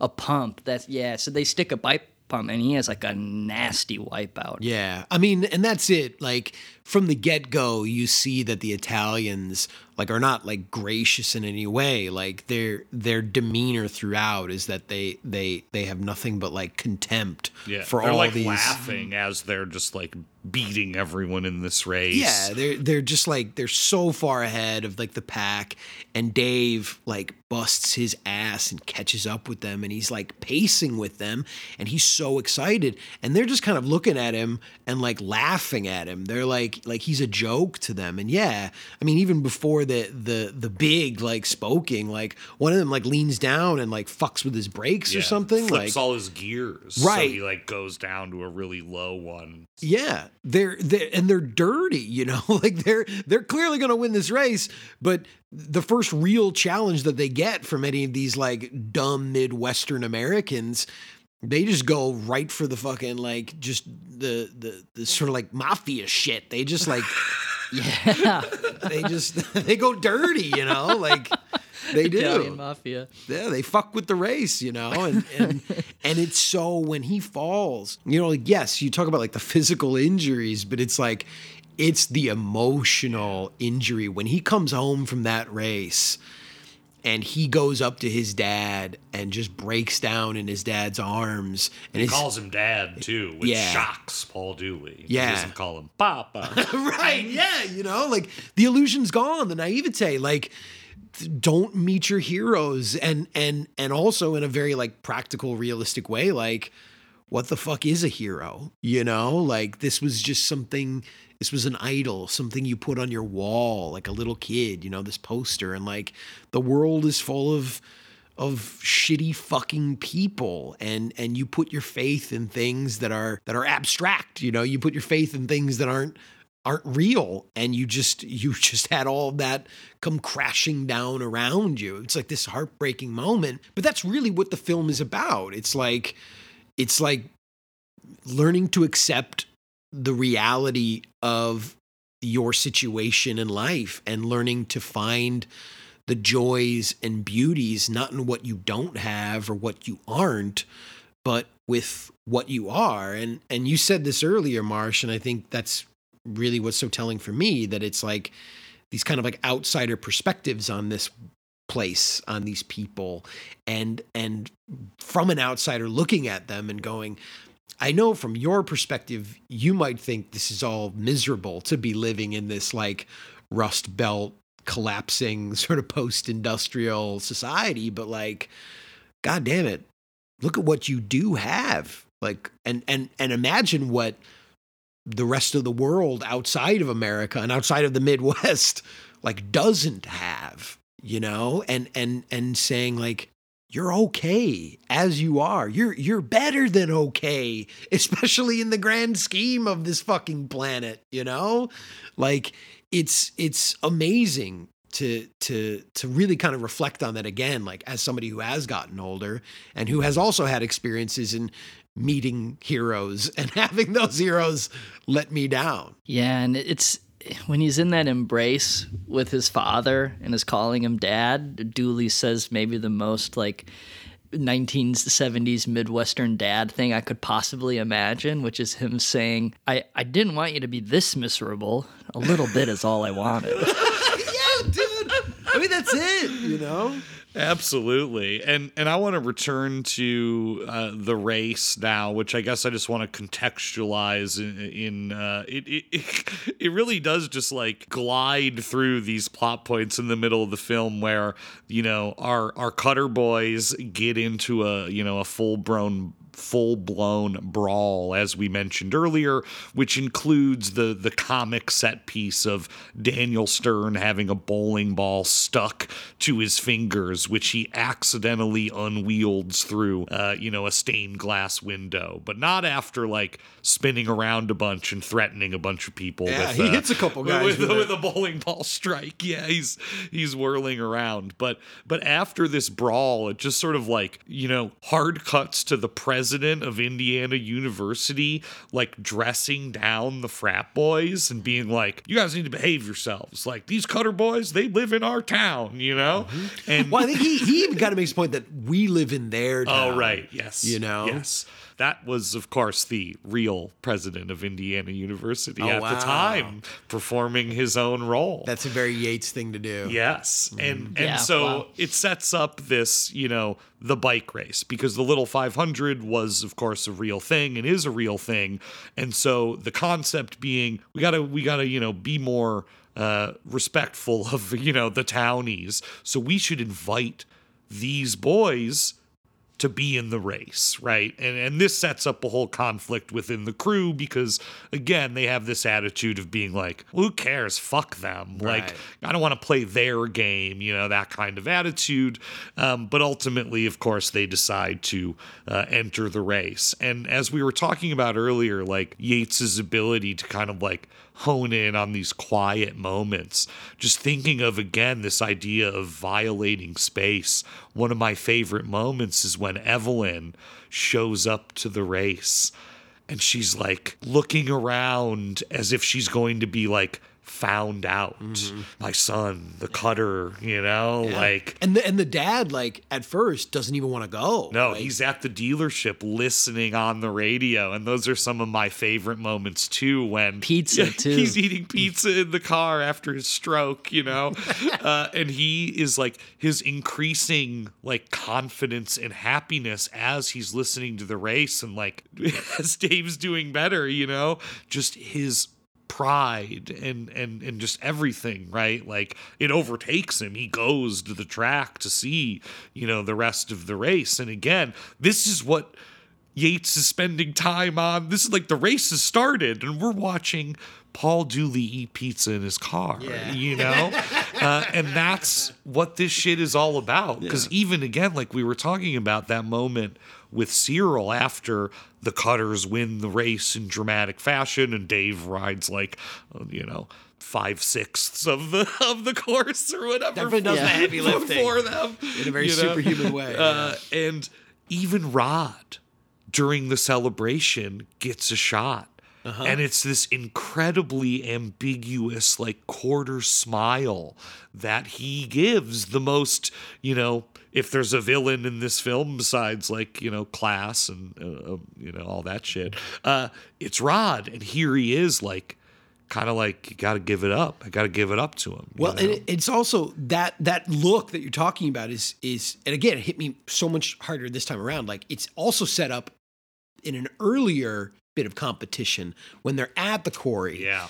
And Mike and Rod, like on opposite ends of the quarry, like you know, Mike's like enough. You're invading our space, and it's on, um, it, it, like without words. It's very like unspoken that they're gonna both dive in and have a race. And I think again in a very like kind of ritualistic uh, implication, whoever wins this race gets to hang out at the quarry. You know, and Yeah. and Mike like takes him on. You know, like enough. I'm an athlete.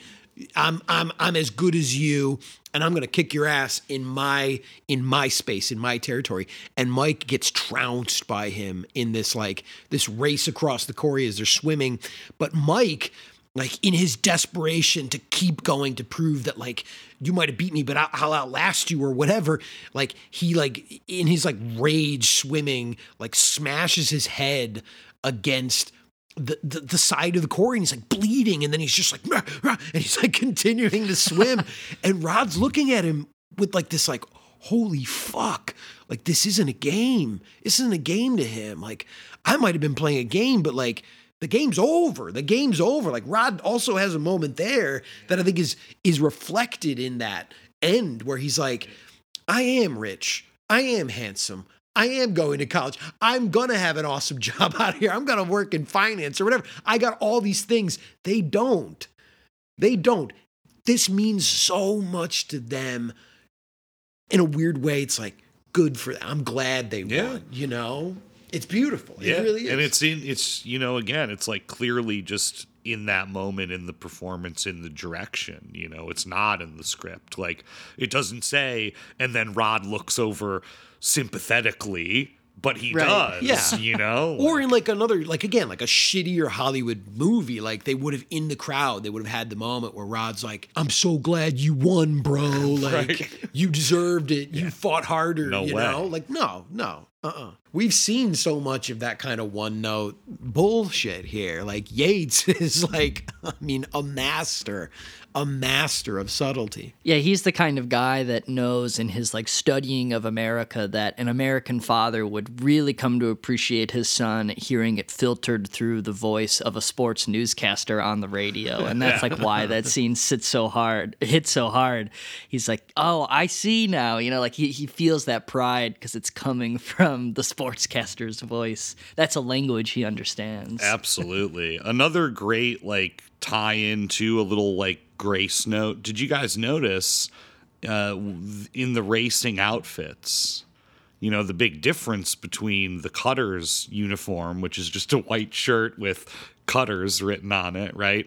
Uh, but the other teams have sponsors. Did you guys notice what Oh, they yeah. were? yeah I, I was like i totally zeroed in on the arby's team Oh yeah, there was yeah. a, there was an arby's team Yeah, I was just noticing how many banks were Yeah. the teams as well. And so, you know, again, like whether or not that's real or a, a touch of the filmmakers, but like, yeah, here's the guys with the generic white tees, and then, you know, Rod's team is sponsored by like First National Bank of Bloomington, Yeah. right? So just an added, Yeah. you know, layer of like what's going on here. Yeah, they're, they're Sponsored by Mondo Burger.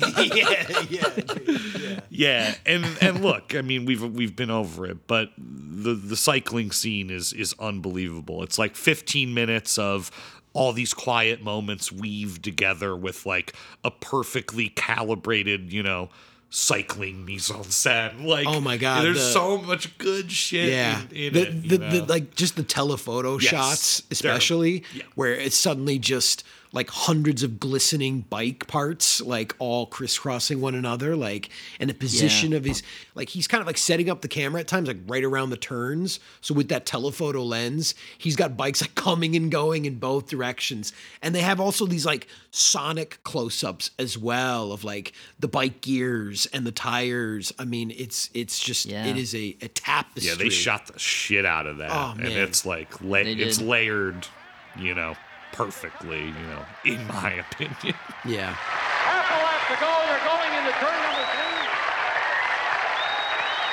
Number one still leading. 34 coming up very close on the inside. Here they go for the checkered flag. And 34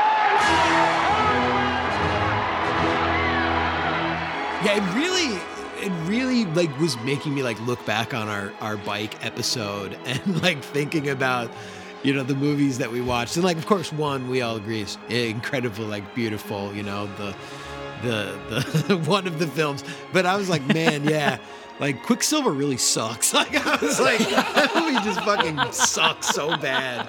Yeah, a movie just with no heart, only like vile poison in its in its core, you know. And you, the film ends with a brief flash forward, uh, which again indicates like the subtleties of this film because it is brought up a couple times that Dave and Cyril are gonna take the college entrance exams just to see how they do, you know. Uh, and and as it flashes forward, Dave is a student. However, he's still cycling and he meets a cute French girl on the side of the road, which sets up, uh, of course, you know, what better way to end a film than with a freeze frame of Paul Dooley baffled by uh, Dave for one last time, you know, as he Paul rides Dooley on a by. bike. Yes, yes. And so, yes, that was my point earlier that, you know, Dave touched a lot of people, right? Like he's the one who kept the crew together, you know, who kept the race together.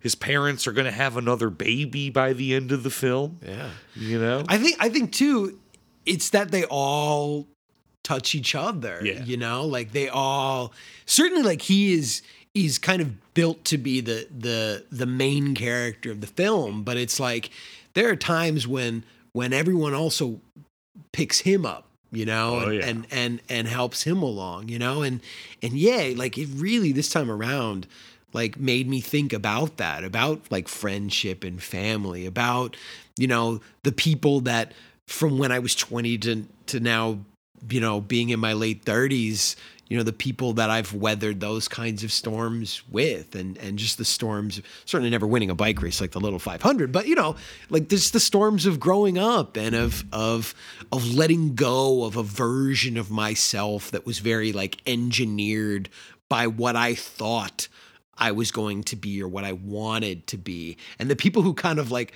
ride those those transitions out with you and can have the patience sometimes to let you go off down a path like oh my goodness he's doing this italian accent have you heard this italian accent but like accepting it you Yeah. know and Yeah. and and yeah that we we rub off on each other in ways that are sometimes very obvious but we we rub off on each other in ways that that are like like Yates is presenting, you know, sometimes like so almost invisible and yet they're there and if you can kind of look for them and if you know what to look for and know what to appreciate like that's the essence of growth that's the essence of life that's the essence of of being just simply like here for however long we are on this planet I have a frog in my throat. I'm not getting that emotional. If anybody just sort of assumed that, like my voice was breaking in that moment. But,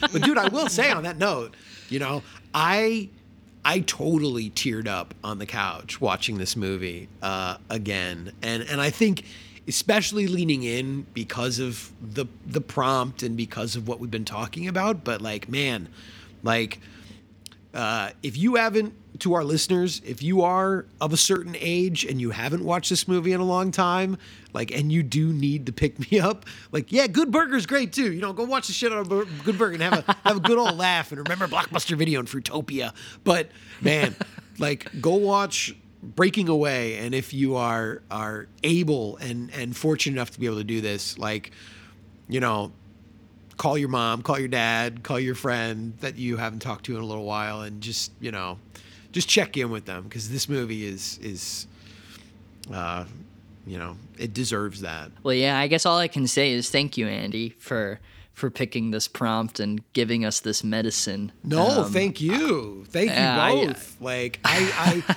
I didn't know what you two were gonna bring, uh, although Marsh made his pick almost immediately. it was, I think, the quickest pick uh, anyone has delivered thus far in the gauntlet from like when the prompt was thrown down. Like it was, it was instantaneous, basically. But It was a uh, decisive blow. it was, you know, it was a hammer blow, and uh, what a what a beautiful, touching hammer blow it, it was. So It was, but it was something I didn't realize how much I needed. So I, I'm glad that that was our focus for this week. And I guess then I would toss it off to you to what are you know when you have a sick day, what would you put on? What else can I sort of soothe my soul with? I mean, you know, I think I already like told you what mine was when I was trying to like sort of explain the prompt to you. uh Uh-huh. you know, and I obviously I have several because my mom was was uh, quite the opposite of of Marsh's. My mother was a big advocate of the mental health day, and like growing up, like she would like it's it seemed like every couple weeks she would just kind of be like you know she could read if we were struggling if we were having a rough time and she would just be like why don't you just stay home from school tomorrow? Everybody needs a mental health day. And like her and my dad put a lot of emphasis on like the mental health day. That's what they would call it, the mental health day. Uh, And so I had a lot of those experiences. And, and yeah, movies were my babysitter when my parents were off at work then. So I, I think the one I watched the most and, and the one that I explained to you already before, you know, uh, when I was laying out the prompt was um, John Carpenter's Big Trouble in Little China. That's that's probably like my when I think of a sick day, like that's the movie that always pops into my Yeah. head um, because it is just such a like fantasia and it is so colorful and it is so bright and it's funny.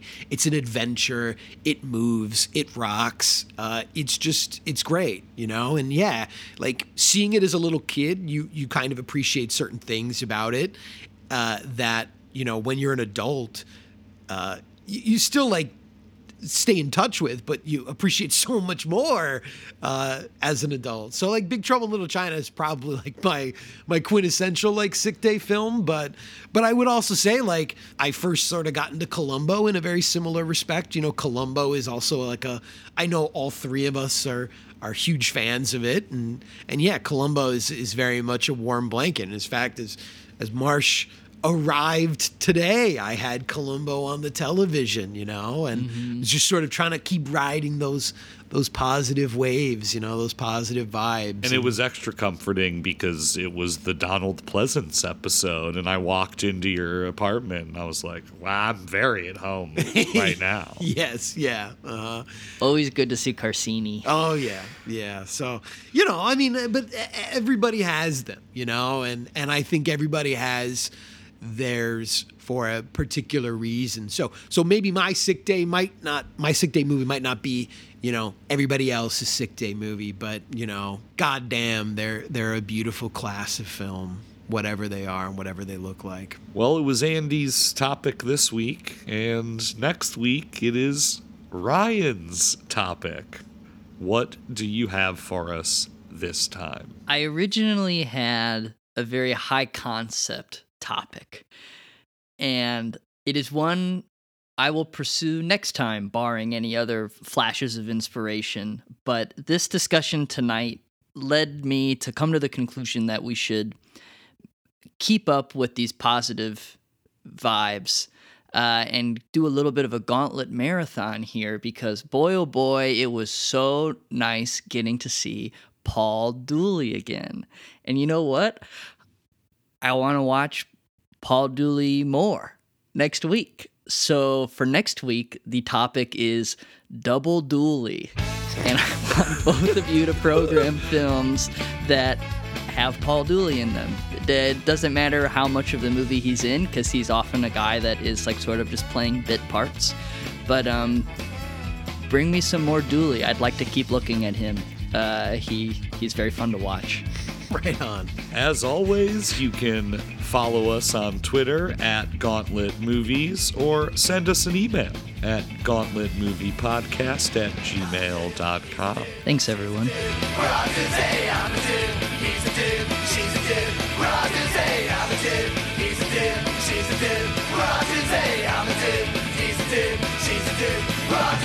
When I was 19, I was working in a quarry 10 hours a day. Most of the quarries are closed. Yeah, well, let him find another job. Jobs are not that easy to find. Now let him look at least. Let him come home tired from looking. He's never tired. He's never miserable. He's young. When I was young, I was tired and miserable.